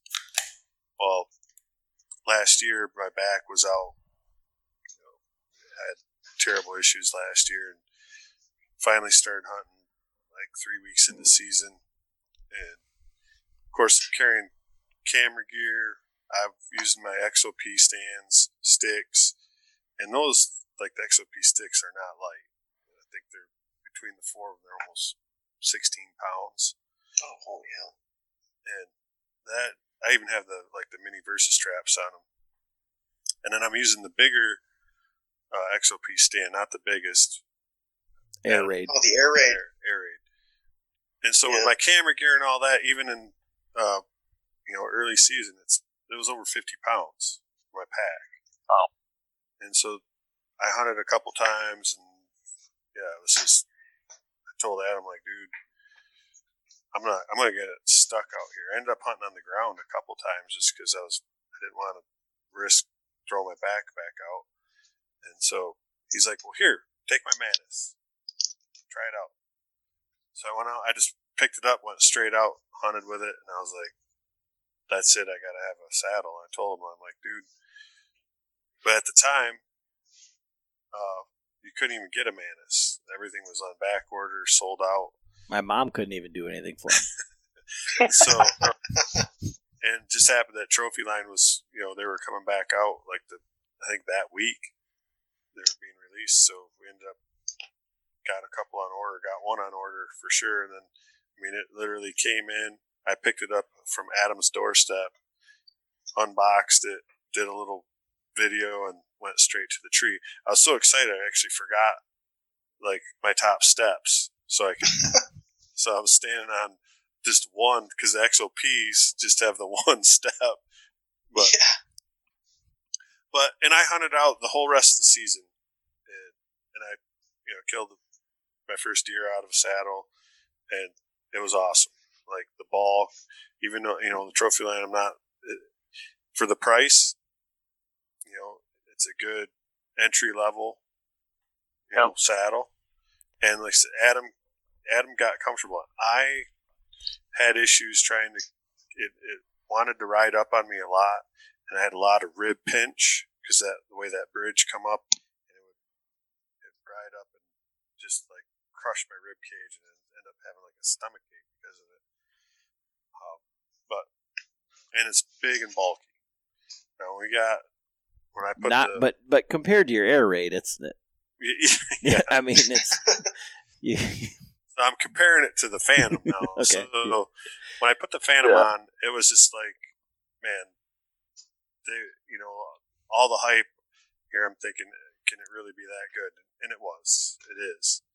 Uh, it's got the the comfort slots adjustments, and you can just by moving those that bridge and those notches makes a huge difference. You can change like the pressure point from being more like sitting on the bottom of your, you know, like the back of your thighs, or you can swap it and it'll be more in your, your lower back.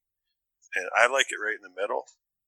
And they said, I haven't obviously got the hunt out of it yet, but I spent a lot of time doing demos in it. And matter of fact, I would just, like, even when we were at the expo and there was no one around, I would just go hook up to the tree and just sit because it was Yeah. so comfortable. Well, I mean, that's testament right there.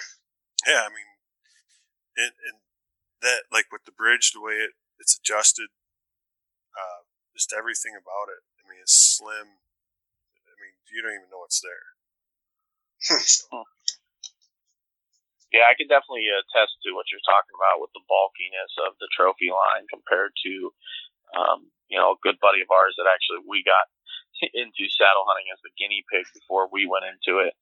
Um, he went with man, and I got to sit in it, and man, it's like there's nothing to it.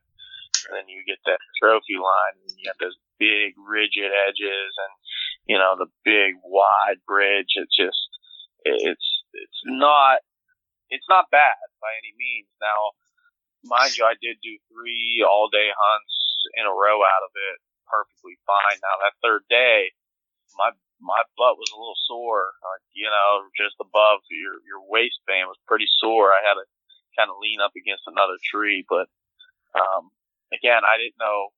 There's there's a lot I could be doing wrong.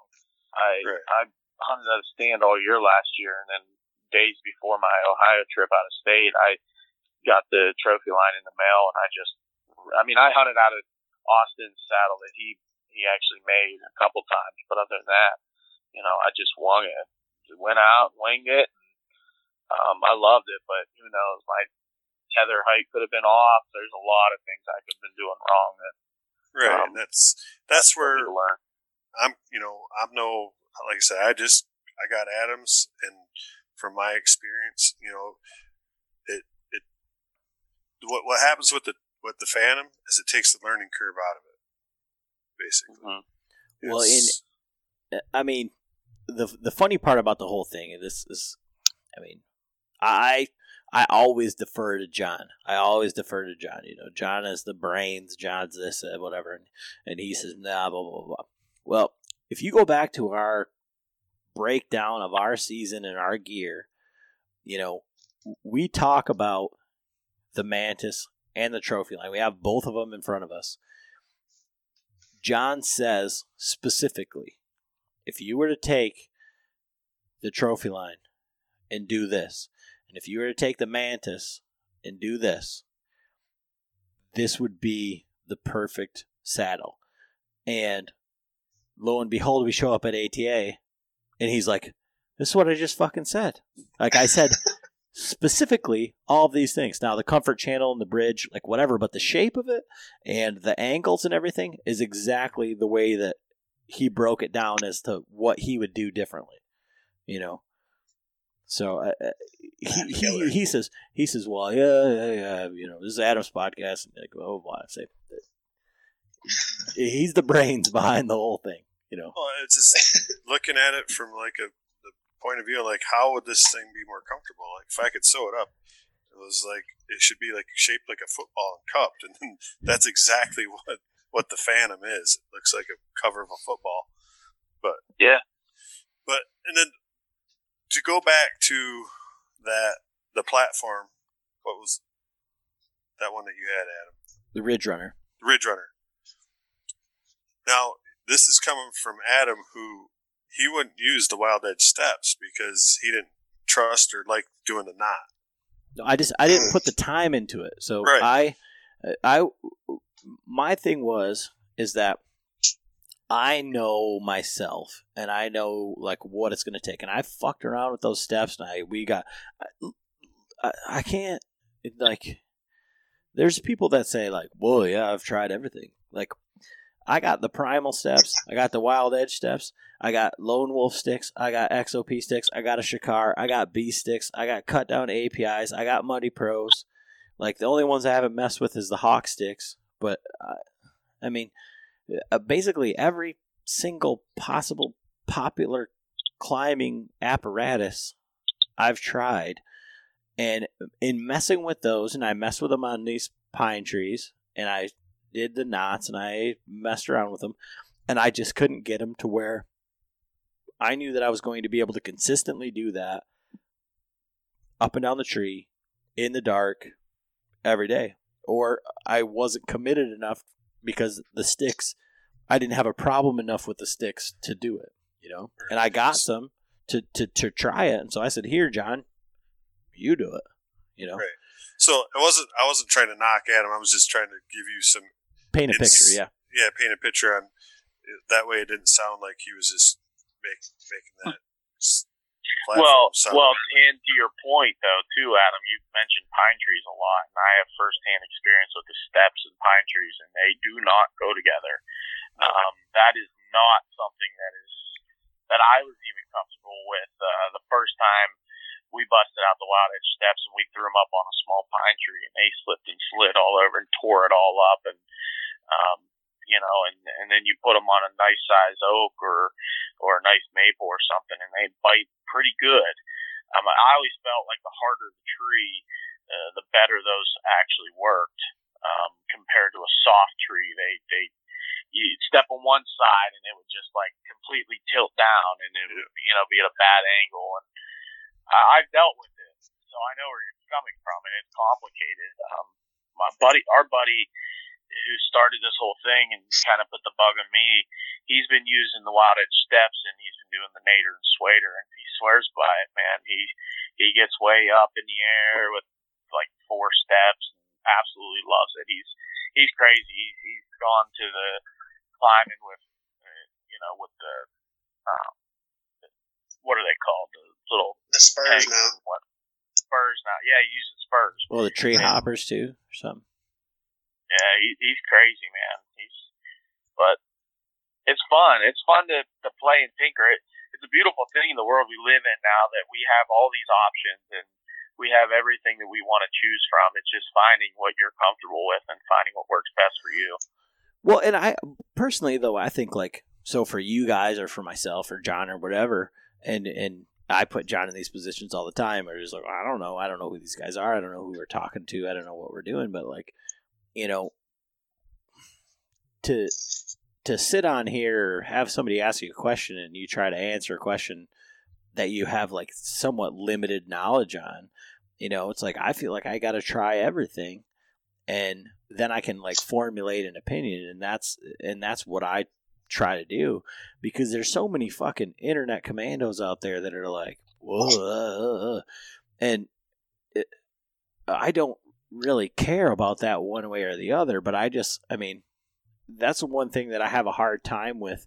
Like I absolutely love the tethered guys and I love everything about like how they created their company and everything but when you go online, all the tethered guys seem to gravitate and and chime in, and it seems like they're bullying people, and then then people fucking automatically have a bad taste in their mouth about tethered, where it's like completely the opposite. Like if you were to step back before saddle hunting, before tethered existed, these are the guys that were answering all the questions and everything like that.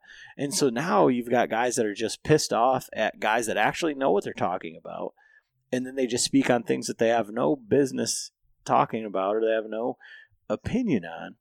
And it's like, I, you know, from from our perspective as like we're just regular guys but you know we talk to all these people. So i see a lot of people that that have podcasts and they talk to people they talk to companies they talk to um, you know on different subjects where they never have had and we've turned down a lot of podcasts but we've never had the product in our hand to say this is what i think about it or what i you know what my real opinion is. And and that's one of the hard things. Like i said i, I personally put John in this position all the time because I'm like he said before, like I'm always on social media, I'm always talking, I'm always, you know, I'm I'm kind of have my pulse on like where everybody's bitches are, so that way I can formulate, I can drive our podcast to things that are talking points, and we can talk to people that are polarizing, or we can talk about things that are that are kind of crazy, but at the same time, it's like I feel like we have to actually try them before we start talking shit, you know. Hmm. I'm with you on that. Yeah, that's the whole problem. That I mean, there's a reason why.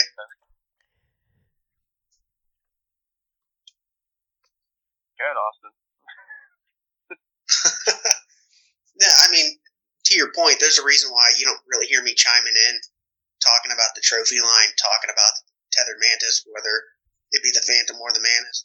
Um, I didn't hunt from either one of them this year. I hunted from a saddle that I made myself, and if there, I have complaints, it's only I can only complain to myself. I mean, I can speak to XFE stands. I can speak to, you know, Lone Wolf climbers. I've used those a couple times, and I can speak to my sticks. You know, but when it comes to a lot of things, I can only really speak to general saddle questions when it comes to that. And, you know, I don't even really have a whole lot of experience to that because, truth be told, I only hunted out of my saddle like three times this year. Yeah, I mean, I'd be I'd be nervous with that maker as well, but um, you know, sometimes you got to try it before you uh, you know you can speak on it. You know, so oh, definitely.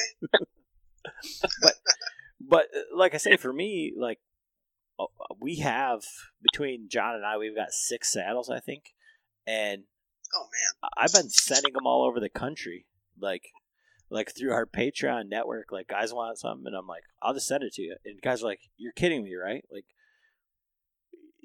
they've decided to support us. So I'm like, well, I would assume that you'll send it back. If, like I said, if if I don't get the mantis back, then Charles, you can't use it. I can give you an address where you can go pick it up if you want. But um, like, like the thing is, is that I, uh, the thing about tree stands and saddles and, and where I feel like there's a big difference is, is like a saddle is like a piece of piece of clothing, right? So mm-hmm. I can have a bunch of kick ass boots or like some real cool like Sitka or First Lite or like whatever, but I can't wear five jackets and I can't wear three sets of boots. So if I'm not using my saddle, then I can let somebody else use it. Where if I had a bunch of tree stands or whatever, I can set them in different places and, and like whatever. But that's the beauty of, of saddles. So, like, one thing when we were at the the expo, like, uh, first of all, I th- feel like we live in an echo chamber in a bubble with the podcast community. And if you're listening to this podcast, whether you're a Whitetail Distraction podcast uh, listener, or you're you're one of our regular listeners, you probably heard me say this before, but like I feel like everybody knows what a saddle is, and everybody knows what uh, you know mobile hunting is, and everybody knows about sticks, and everybody knows about this. John, how many people walked by the tethered booth and said, "Oh, so that's for setting a tree stand, or that's like that's how you climb the tree, or or what?" I mean, what is that thing? You know? and and this was on like we we got there I think on Saturday and or or Friday, Friday. night Friday night the Phantoms went on sale on Wednesday and sold out on Wednesday. So people coming by are, are like, "Oh, that looks pretty cool," and I'd be like, "Well, why don't you get in it and, and sit in one?" No, you know, I don't really know. I'm like, "Look, these went on sale on Wednesday. They're completely sold out. The only ones that exist in the country are here or in North Carolina. So if you have any interest in ever sitting in one, you might want to try it just to see if it's it's for you because it's, it's something that's not you know you can't go to you know for us it's it's menards and you can buy a $30 hang on stand you can buy a eighty dollar climber. Or you can you can go to Dunham's or uh, you know we can't go to Cabela's. Yeah, you know you can you won't find one of these. So you have to know somebody, or you have to have your pulse on like what's going on to even understand like what's going on. And like John had literally like fucking Andre the Giant come in and want to sit in this. John is a big guy, you know. He said it, and this guy was taller, like than the fucking stand. I was looking up at him. I had to get in the saddle on the other side of the post just so he didn't break the damn thing up. It, the the pole literally bent like when he got on it. oh man, that's a big I, man. Yeah, um, it was it was uh, what's his name? Got on the pole with me, like was holding Chad, it, and just so we wouldn't break this our display model. Like, and it wasn't the saddle wasn't going to break; it was the telephone pole. Yeah, the pole was, the... was going to rip off the base. But well, if anybody has any hesitation about the saddle, it will hold you. And but and this guy wasn't. He was like, he looked like a freaking huge football player. I mean, he had to have been like a pro football player or something. If not, they wanted him to play.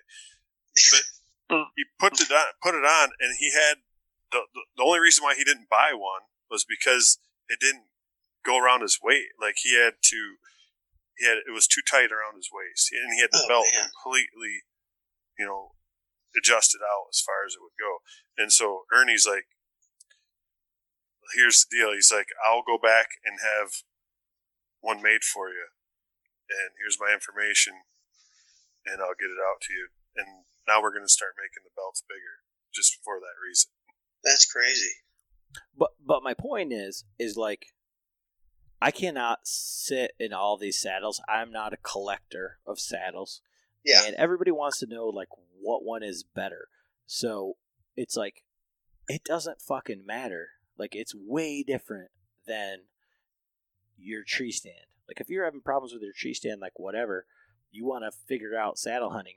Don't talk to Internet Commando who's paid by this company or or or whatever or is pissed off because these guys chime in every time because they fucking know what they're talking about, but you don't like the fact that they chime in every time. It's like just get one and try it. And so for us, like we're in a position that we got a shit ton of saddles laying around, and there's no point in us just looking at them. So it's like, here, try this one, try that one, whatever.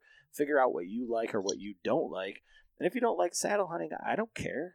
It it doesn't make or break me. But and I mean, I've seen. I mean, I'm sure you guys have seen the one on on the forums or whatever where a guy weaves one out of paracord because he's like, "Well, this is the coolest thing ever."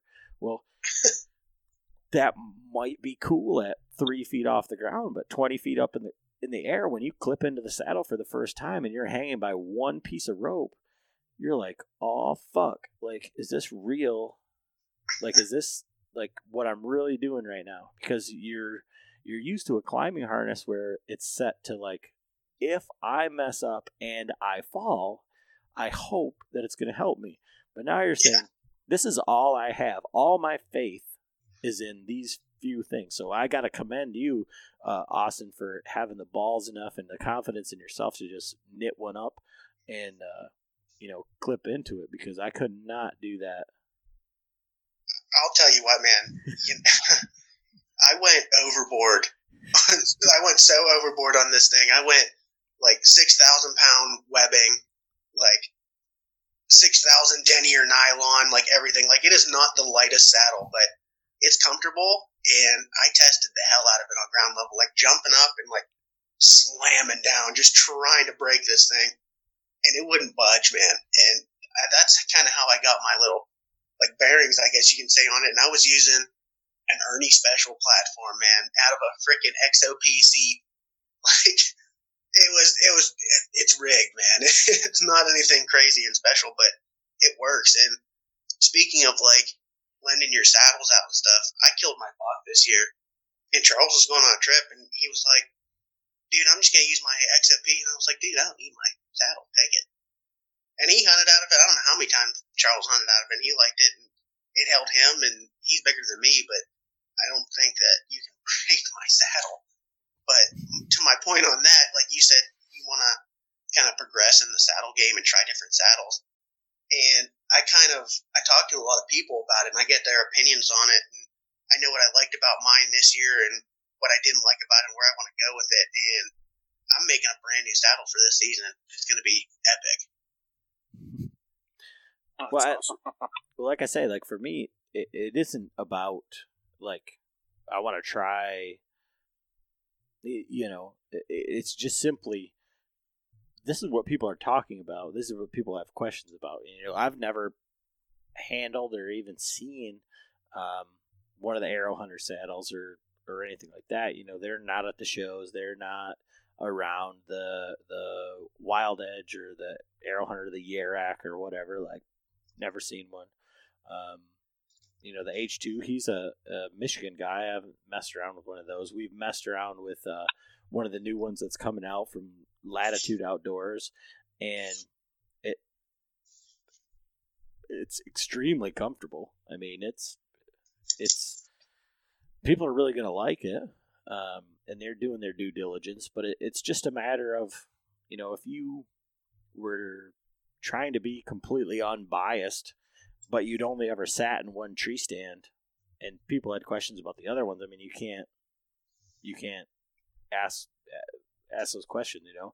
And I think that's one of the one of the things that is good about John and I. And I've I've talked about it a bunch, but he's a buy once, cry once guy, and I'll spend a hundred dollars fifty times before I spend a thousand dollars once, and it you know it's it's just my personality.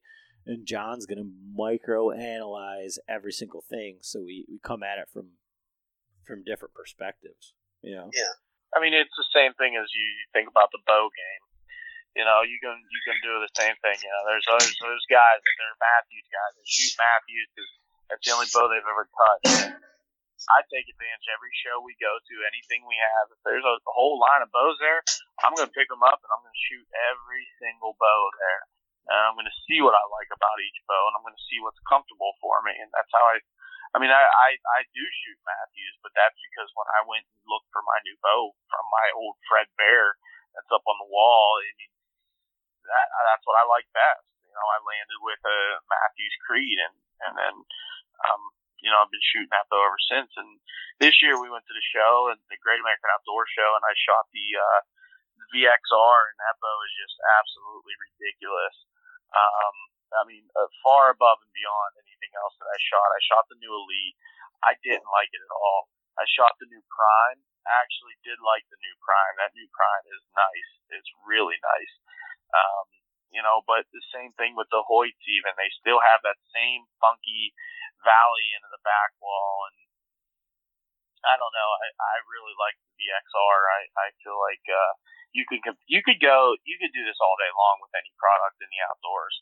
You know, you can you can say the same thing where guys and so people are so strongly opinionated over what they have because everybody wants to believe that what they have is the best thing out there possible. And what what I love about myself is that I don't, I will never just stick to one thing anymore. I feel like, like I had my XOP stand. I freaking loved it. I, I would tell you it's the best thing on the planet. And then something better came to my mind, and now saddles. So I upgraded to a saddle. Now I love a saddle. Well, now I, I kind of want to upgrade and try another saddle and another climbing method and a different method. And I'm always trying to advance. And you know, you get a lot of harp around it because think about Pennsylvania hunters, your typical Pennsylvania hunter is the guy that has a ladder stand and maybe a climber stand, and you know they they hunt a lot.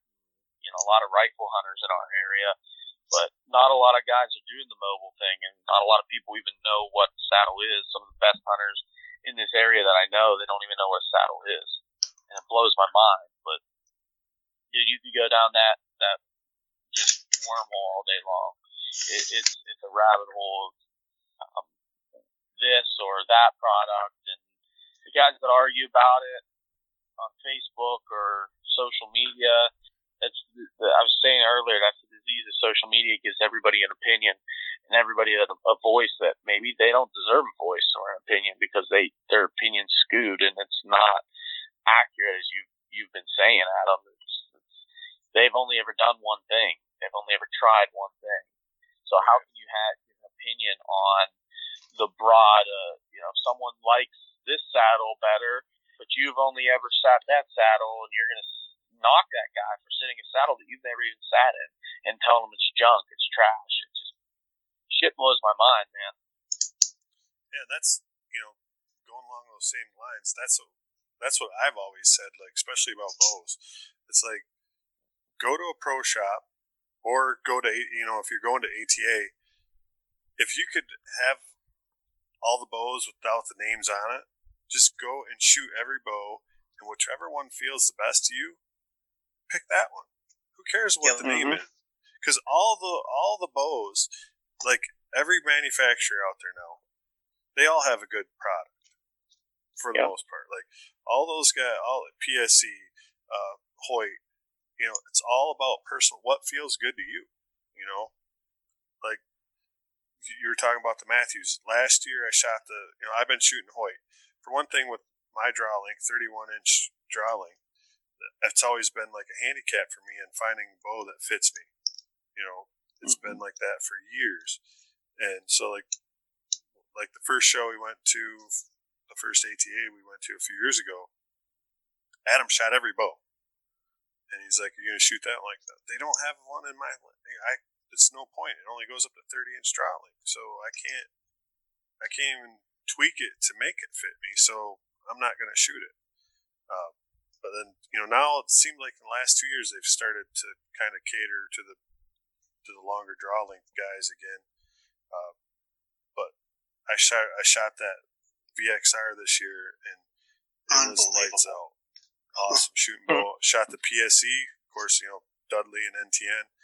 Uh, that bow shot awesome as well, and so it was like the one thing that I've always it's kind of bothered me being you know, the tweaker that I am with with bows. I mean, I build my own strings, I do all my own tuning, and I'm always doing stuff. Is the draw length specific can where you know, if I get a 31 inch cam or, you know, not only that, then when resale value too is if you're selling a 31 inch bow, it's just to that person.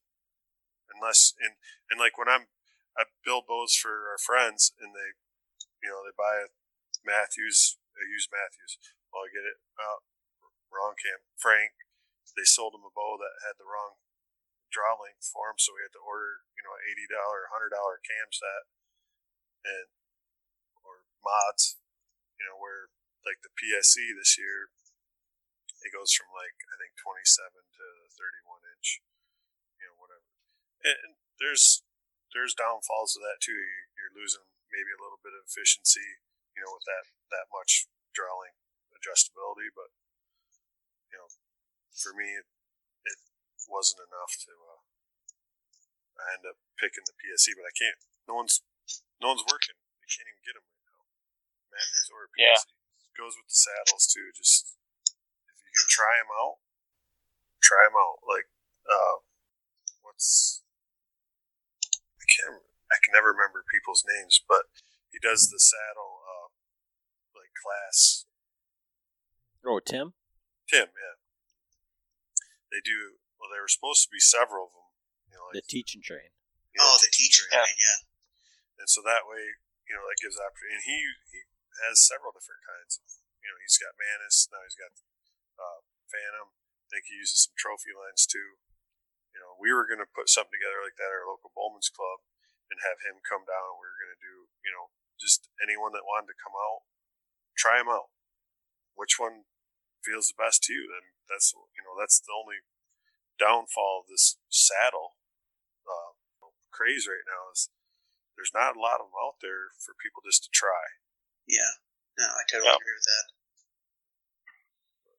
Yeah, you can't walk into a Cabela's and start swinging around on a saddle, and that was probably my biggest hesitation. But if you think about it, and, and me personally, I mean, I would never even known what a saddle was if it wasn't for a, a podcast that I heard with Greg Godfrey years ago. You know, and then another one came out. It's like, man, that's one of my favorite podcasts. Like, this this sounds really good. And you know, I was I was the bug in Austin's ear there for a while, like telling him like, dude, I know the XOP is great. He's like, yeah, but I just got it how I like it, and I'm comfortable, and I love it. I'm like, dude, yeah, but like we lose our stands and use this thing we put around our waist and climb trees and be monkeys, and and that sounds a lot more fun and efficient. And, and dude, it's right down our alley. Like this is what we do. You know, getting way back in on public land, and, and we hunt a lot of swamps. I mean, you're you you want to talk about trying to get through a swamp edge with uh with a saddle on or with a stand on your back. It sucks. There's a lot of ducking underneath, climbing over top of things. Um, you know, a lot of clear cuts in different areas we hunt. Uh, the saddle was a huge benefit, huge benefit all about the swamp. I almost left my uh, XOP in the swamp on my last hunt with it, just because it was such a bitch getting out. Like, yeah. I had to go two thirds of a mile. I cut across this nasty marsh. Nasty marsh. wrong, wrong thing to do. It took me two hours to go two thirds of a mile. Oh man. I almost lost my boots. I was up over my knees in mud. Just it was pouring down rain, and it was I was cursing Dan Infalt. Like I even did a video. I'm like, I don't know how that. Gotta walk like a duck. Yeah. You know, Dan Sound was just familiar, like, oh, it's a beautiful night. You know, I'm like, I'm out there freaking wanting to shoot myself, literally. But I was like, this tree stand can stay because no one would ever find it because no one in their right mind would ever come this way. Maybe a duck or something. I'm so with you there, man. Yeah, Austin's buck this year died in the back of a big time swamp, marshy land, and oh, it took us all night getting that thing out of there, and it, it was an absolute mess. And if I would have added, like, we didn't have any stands or anything with us, but he did kill it out of the saddle, and uh, I couldn't imagine trying to get in and out of that area with stands on our back. I I don't want to say it wasn't possible, but it would be very, very difficult. Very difficult. Especially if It was talking about unreal how thick it was in there. Oh man. I had Yeah, a big, those old climbers. I had a big doe come underneath me that night, and I was gonna, I was like, if it would have been in any other spot, I would have shot it. But I'm like thinking to myself, if I shoot this deer and have to have someone come out and help me, they'll no longer talk to me ever. Like, they wouldn't even have made it to the animal. I guarantee it because they're like, "What? you did this with a doe. What the hell's wrong with you, man? So Oh man, I'm with Yeah. I'm lucky I had Chuck this year. It would it would have been damn near Mm. impossible. I, I'd still be out there trying to get that deer out. D- definitely would have had to quarter mine up. There would have been no drag unless we had an airboat, maybe. Yeah. You should have done the quartering method. That sounds a lot better right now. We definitely could have done it. I should have threw the thing in the damn river and just floated down to the bridge with it. You should have swam. Right. If you were a real man, you would have just jumped in with it, used it as a floating device, and then swam down to the bridge. Yeah. Well, we've already established I'm 14, so So Austin, Uh, um, what bow are you shooting right now? oh god, I don't even want to tell you. I am shooting a Hoyt Turbo Hawk from I think it's a 2010. Yeah, yeah, it is uh, very exciting. It's very loud. It's kind of accurate, but it uh, it kills deer, man. That's awesome. Yeah, I'm in the market for a new bow. I think that VXR is it's on my radar big time. Yeah, it's a sweet, sweet shooting bow. I mean, Unbelievable. and Charles, you're still shooting the the Mathews. You said was it the Creed. Creed? Creed? I I have the Creed XS. I have the smaller version, the 28 inch axle axle. Um, I shot both when I first looked at them, and I kind of wish now that I would have went with the regular Creed because the the uh, the back wall on the XS is a little it's a little jumpy, it's a little aggressive um, with that shorter axle axle. They didn't Mathews didn't quite have it figured out back then, quite like they do now with their short axle axle, like the Triax and and now with the VXR. Those 28 inch axle axles, they don't even they don't even compare to the draw cycle that what my bow is, and um, I love it. Bow shoots great. It's the the, the greatest thing I've ever shot. Um, you know, coming like I said from hand me down bows. First real bow I ever had, Fred Bear SQ32. It's it's still right there on the wall. that thing is a tank. You know, probably eight percent let off on it, but uh, killed a lot of deer with that bow, man. Killed a lot of deer with that bow. That was my first real bow that actually fit me to my draw length. I'm not overdrawn. I'm not underdrawing. You know, it, I, I love it. Yeah, that's that's what I'm rocking now. The, the Creed XS. It's a good bow. That's cool. Yeah. I still have some of my old original Mathews. I have old Feather Max and the Q2X, Q2XL. I remember when I bought my Feather Max, that was when the Z Max came out back in like 92, 93 or something like that. And I wanted. you got to understand these guys were four and three or whatever the fuck. Like, and my brother my brother still has his feather max and um my oldest brother used to shoot it and then uh, my other uh, my, I have three brothers, so it gets confusing. But my oldest brother was shooting the Feather Max, and then my next older brother, he was shooting it for the longest time, and he actually went and found a, a the regular Creed for sale, and he switched to it. But up until a couple years ago, that's what he was hunting with. It's a pretty nice bow back then. Yeah, well, I want like they had like their speed bow because see the the Feather Max has the deflex riser, and they had a the Z Max was the the reflex riser it was a little faster, you know, but it would only come to 31, 30 inch drawing. And I remember I was at one of our big sporting goods up in Clare, Michigan, J Sporting Goods, and they have an awesome bow shop. And I'm up there, and the bow tech guy, he's like doing everything he can. Like we're in the back room and we're twisting cables up, and you know you can only do so much with a single cam bow. But he's like, finally, he's like, I know you're hurt, you're, you know, you're set on this bow, but how about you give the Feather Max a shot? He's like, that one goes all the way to 32 inch drawing. It's the same limbs, cams, everything. It's just a different riser. Like, all right. Mm-hmm. So I, sure enough, I draw that. I'm like, okay, I'll take this one. But yeah, still got it. Still hanging up in, in the old shop there, and you know, Q2 XL. That's you know that was my next one because it took so long to find another one to fit, and they shot Yeah. so good.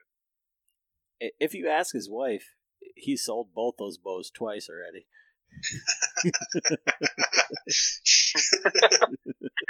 I've been Let me turn that question rebuying. around on you. Let's turn the question around on you guys. What are you guys shooting? So I'm still shooting. Like right now, I have uh, my Hoyt RX1. I shot the RX3 and the RX4, and it was just for the money. You know, now they're up to like seventeen hundred dollars. Bear bow. Sickening. you know, and my RX1 shoots so good. I just haven't seen the. You know, I end up. I have a Hoyt Pro Max also, or Nice. a Pro Force or whatever it's called. It's a target bow, but that's what I shot my turkey with, just because it's a sixty pound limbs, and I turned it down to about fifty six pounds, and that's how I could get those uh, bullhead arrows to shoot consistent. What about you, Adam? Uh, I'm shooting a 2017 uh, Diamond Deploy. So Nice. just what what John said is like at ATA, like I shot every single bow that that was possible. Um, this is 2018, and uh, the Carbon Icon, the Bowtech Carbon Icon, I couldn't find a better bow for the money. Like there are some bows that maybe edged it out like a little bit, but the price difference was exorbitant. And then I ran into this bow for like I bought it for three hundred bucks, brand new, everything. So, um, and then when we went out west, I bought a Carbon Knight to go along with it as a backup bow, and uh, I mean uh, that bow's been great. Uh, I as far as like carrying that bow, I've carried that bow for probably damn near a thousand miles now. I mean, like legitimately, you know, I've, I don't know. John will tell you like how far out of spec the sp- the strings were when he put the new ones on, and you know, I mean, I, I definitely have got my money's worth out of that bow. Uh, but, but it's funny is that going, I, I may be getting a different bow here. I, I'm I'm just on the fence about it.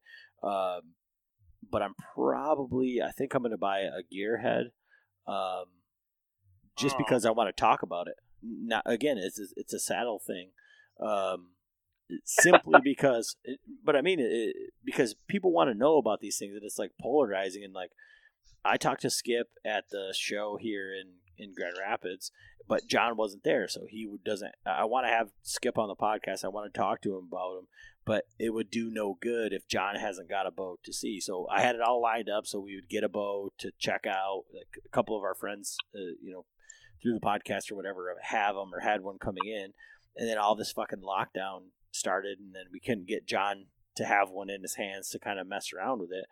And like again, it's perfect for us for like trying to do a giveaway to our patrons or something like that because they're ambidextrous. So you Yep. could have a bow that someone could check out. You shoot it, and then all we got to do is, you know, get their specs. John can set it up for them, and then we send it out. And you know, it's it's kind of like the best that we could do, because it they're an odd thing, but they shoot fairly well, and it's just a matter. I haven't bought one yet, uh, but now we're gonna have this big like lapse between turkey hunting and elk hunting, so I may pick one up in the interim. Um, you know, just in the interest of the podcast, you know. That my I do have. I talked to our pro shop, and uh, as soon as PSE starts shipping bows, I'll have one of the new uh, PSE NTNs coming. Nice, nice. Uh, I did get to shoot the Gearhead at the show, and that that bow is pretty cool. Right. I mean, Um, it, it's it's super different. I had to shoot it. Well, how can you see that bow and not pick it up and shoot it? Like, it's the coolest thing in the world. It's this tiny little bow, and all I could think of was, man, if I took this home and my dad saw me shooting this out in the yard, I might get this. So it's bad enough I'm a saddle hunter, and he looks at me like I'm a complete moron. Um, you know, and uh, it didn't shoot ter- It was super accurate, easy to draw, freaking super easy to shoot. Um, I mean, yeah, there was hand shock in, in the bow. Uh, what, they're 19 inch axle axle or something crazy. I mean, there's gonna be some, but it shot accurate. I, I liked it a lot. Yeah, and like I said, it, like it doesn't do us any good um, if we talk to somebody about something that we haven't tried, and just the fact that I've shot it, it- my uh, honestly, like my opinion doesn't mean shit because, like I said, John's a bow guy, so it's like I could be like, oh yeah, this is cool, but again, just like the saddle, he's like, nope, never gonna do it, never gonna do it, never gonna do it. Buy me two. Like it's it's just so he's gotta he's gotta try it Me first. too. No, like I said, it's it's up to how it feels. I mean, it's up to the individual. I mean, and, and and and that's a weird thing too because of the issue that we have with John is that his draw length is so long that I have to get a bow that's able to have a draw length out to 31 inches. So it's going to be like the 24, um, probably, and it's got to have the adjust the completely adjustable. It's got to it's got to be able to be relevant for John. Otherwise, it doesn't do any good. well, after building everybody's bows, I'm used to shooting. I just built Joe's bow, which is shipping out tomorrow to Colorado. That's that's a 28 inch draw on that one. I'm pretty sure. Oh man. Easy. I'm a 27 and a halfer. Okay. Little T Rex arms. Oh, you're one of those quarter inch guys like Austin. Half, I said. Come on. Double his size. You guys are killing me. what are you guys using for uh, releases? Are you guys using wrist straps? Or are you guys using any thumb releases or back tensioning? What style?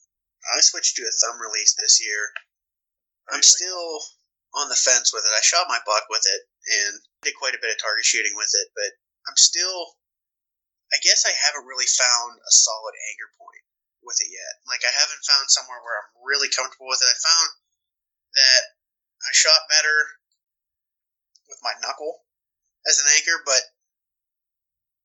it wasn't really comfortable for me to hold that way. Eh, I don't. I don't know. I'm still kind of playing around with it, but yeah, I might go back to the wrist strap, and it, I don't know. It's a it's a four finger with the thumb release, but I can't even remember. him. Man, I bought a Cabela's, but yeah, it's been uh it's been an interesting game with it. It's one of Scott's, is it? One you bought? No, it's um. Oh man, I can't remember. Yeah, Yeah, I'm, I didn't I'm go full back tension. Caliper. Yeah, yeah. I, I tried the thumb release. I tried. I tried Austin's. I tried another buddy's. Same thing with me. Um, you know, I played a lot of baseball, and my shoulder. I I have a lot of trouble when I. I guess when you open up and come in this way, it opens up that labrum, which is just horrible. I have a really bad labrum. Or when I'm drawing normal, I feel like more of the pressure's in my back, but it doesn't open up the shoulder as much. So I've always worn just a regular wrist strap caliper style release. Um, that's what's comfortable for me. I I can't. I don't know how people shoot with just those little hand releases without a, a strap around the wrist. I honestly don't.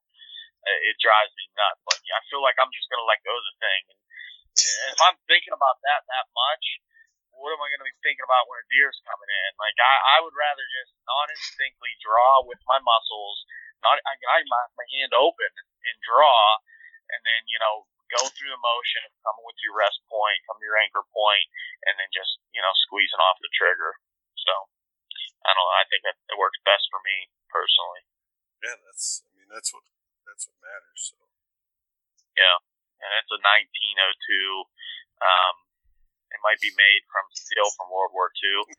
Uh, I have to get my D loop special made on my my strings because the, the calipers on those things are thick.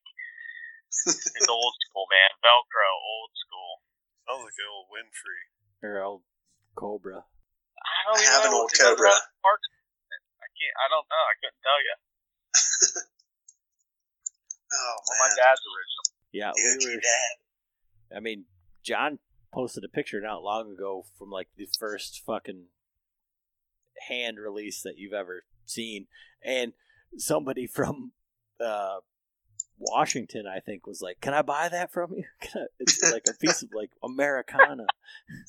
Americana. Put it in a shadow box. my dad, I mean, my dad shot. It's the old hot shots, and they used to have like a nylon loop and two finger, and they had three finger. That's what my dad shot. My dad uh, cut his hand off, almost all the way off when he was a teenager, and when they Oh, sewed man. it back on, he had lost most of his feeling, except for in his thumb, and so that's how he had to shoot. He couldn't shoot fingers or the caliper, regular caliper release, so he shot with that old hot shot. I still, and that's what, and so he had a bunch of them, and so my, you know, the process I, you know, went through was first to start out with the little fiberglass longbow recurve, whatever it was, and when I could hit the target, then I got my first compound bow, but that was just a flipper rest, no sights. It was just all instinctive, and it was like, "There's your bow, go shoot." You know, only shoot the target. And uh, I learned the hard way. I shot a rubber football and almost pulled the "you'll shoot your eye out." End up the it hit the football perfect.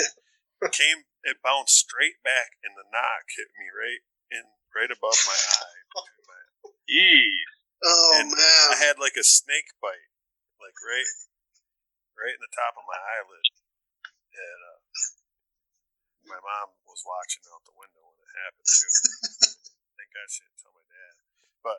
Oh man. So the progression went on. Then I finally okay, so you can hit the pie plate at the on the bale, and then then I got one pin, and it was the old like you the old brass pin and just a metal bracket. There was no guard or anything.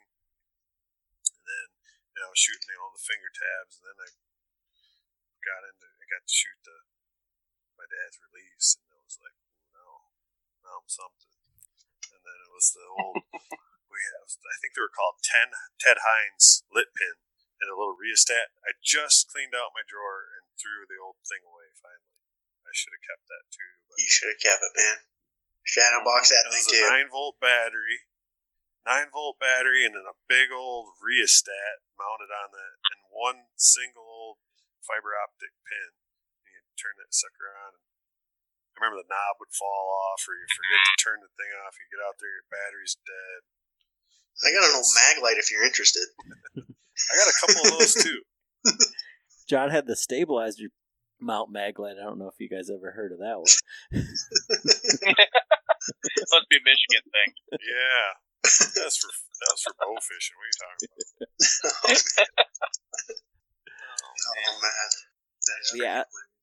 I don't. I you know, th- this has been a, a ton of fun, guys. I don't know if you uh, if if this is kind of what you had in mind, Charles, when you were like, hey, you know, if anybody wants to come on the podcast, anybody wants to hang out, and you're like, oh, they got these clowns from Michigan. I guess, uh, you know, take what we can get. You know, Yeah, yeah. You guys were kind of first, so I was like, well, nobody else volunteers, I guess we'll stick with these guys. no, man, I it can was dig it. fun. It's a good conversation. Like I said, you get on with other podcasters. You never know where it's going to go, and and it's fun because you know we don't really prep for it. You kept asking, I'm like, I don't know, dude. I mean, we'll just talk about whatever comes up because that's what we always do. You know, we don't we don't typically try to keep it too uh, in line with anything because you guys have done this, so you know what you're getting into, and we've done it. We know what we're getting into, and just make it happen. Yeah. Yep. Yeah. And You know, you know, we got to talk about you know all the all the fun stuff. We got to bash on a lot of people like Austin, um, and all of his deadheads and his wife beating him, and he had All to pull heads. out his quarter incher and. And, and finally come in right at the end and, and and John spoke on this podcast so I mean uh, this is a monumental evening I no, like it's it. been good. We'll have to keep touch, and uh, I'll definitely have to maybe take you up on that offer with the Mantis. But I don't know, man. I'm really leaning towards that Phantom, so we'll see. We'll see You if should stimulus wait. check round do make their way to my doorstep. If that happens, game over. Well, and and and to be honest, I mean, if it if it doesn't work out for you, I can always send it to Austin because, um, you know, he's going to have a, a child now, and I got to worry about his safety. And at least this Yeah. one's been tested. Any So- day now. I tested the hell out of that thing, man. I'm telling you. Wait till Yep. the Tino 2.0 comes out. It's gonna be And and, and you guys are gonna be begging for one. and that's the issue. You know, you're just as bad as everybody else on the internet. It's like we just pulled this behind a truck. Like it's not like we have a whole podcast about TMA testing in, in saddles, Austin. I would, I would direct you towards that. Um, You got it, dude. because because it's not it, it's not just you know single strength or, or this or that. I mean, these are real dynamic things. This is your life we're talking about. This is your child's future. You are Yeah. certainly correct. You are absolutely correct. Make sure that life insurance paid up. Oh, it is. It is. Yeah. And how did he die? Oh yeah, he fucked up his own life by trying out a thing that he tested. And like, eh, void bonk. Like Don't jinx me, man. I can't ever sit in it again. Come on. I'm just saying, insurance companies are not set up to help you out. They are there to take your money. Oh, damn it, Bobby. And they're declining that one. They're like, wait, he climbed up in the tree with what? Mm, we're gonna write this one off as suicide, boys. Oh, God. Not paid. We're we're on Saddle Hunter Forum too. We we saw the build process. No, but Oh, but yeah, guys. So for our listeners or or you know people that are just finding out for this for the first time, where can they follow along with everything that you guys are doing? you can find us on Facebook, Instagram, YouTube, Go Wild, anywhere podcasts are found, iTunes, Podbean, Stitcher, iHeartRadio, all those fun places. At the Whitetail Distraction Podcast. Wonderful, wonderful. What about you guys? Same here. We got the uh, Bowhunter Chronicles podcast. We got the website, Instagram, Facebook, and then I have the Angler Archer, but I don't post anything on that.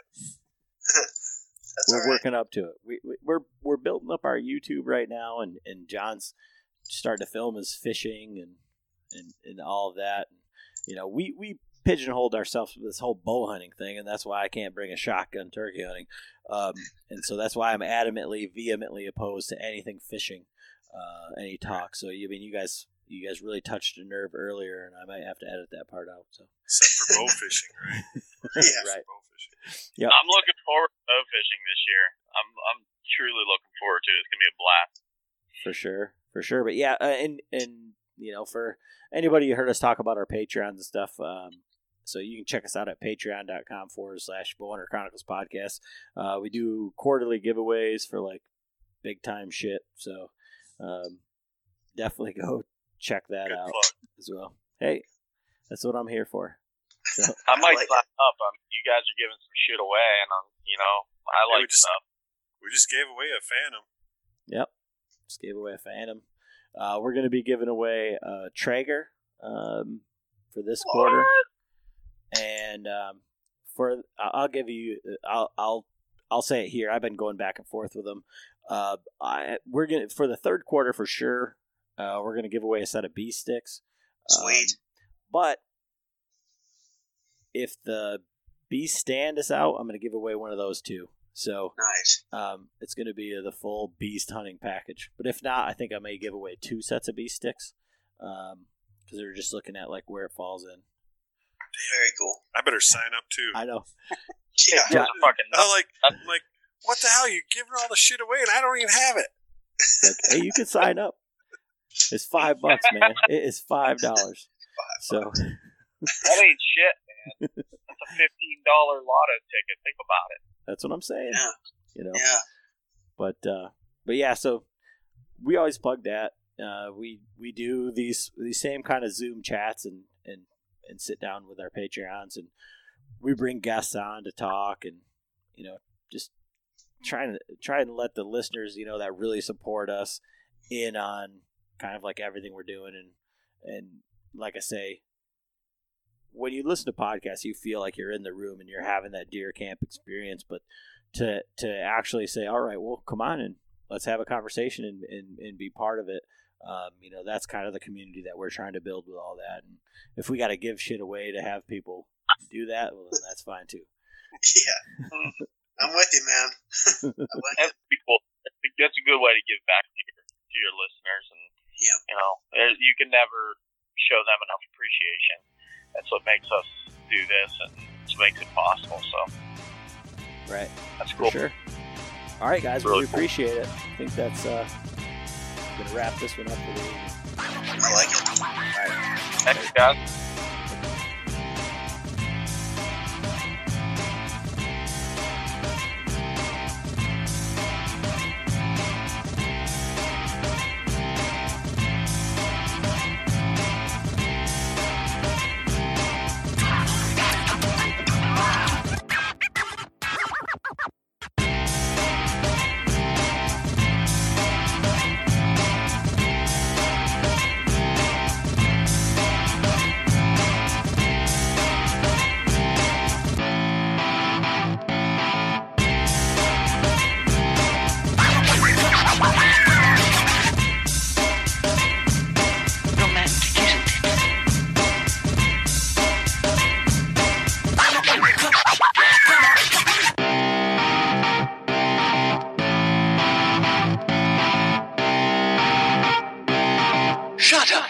Sit down.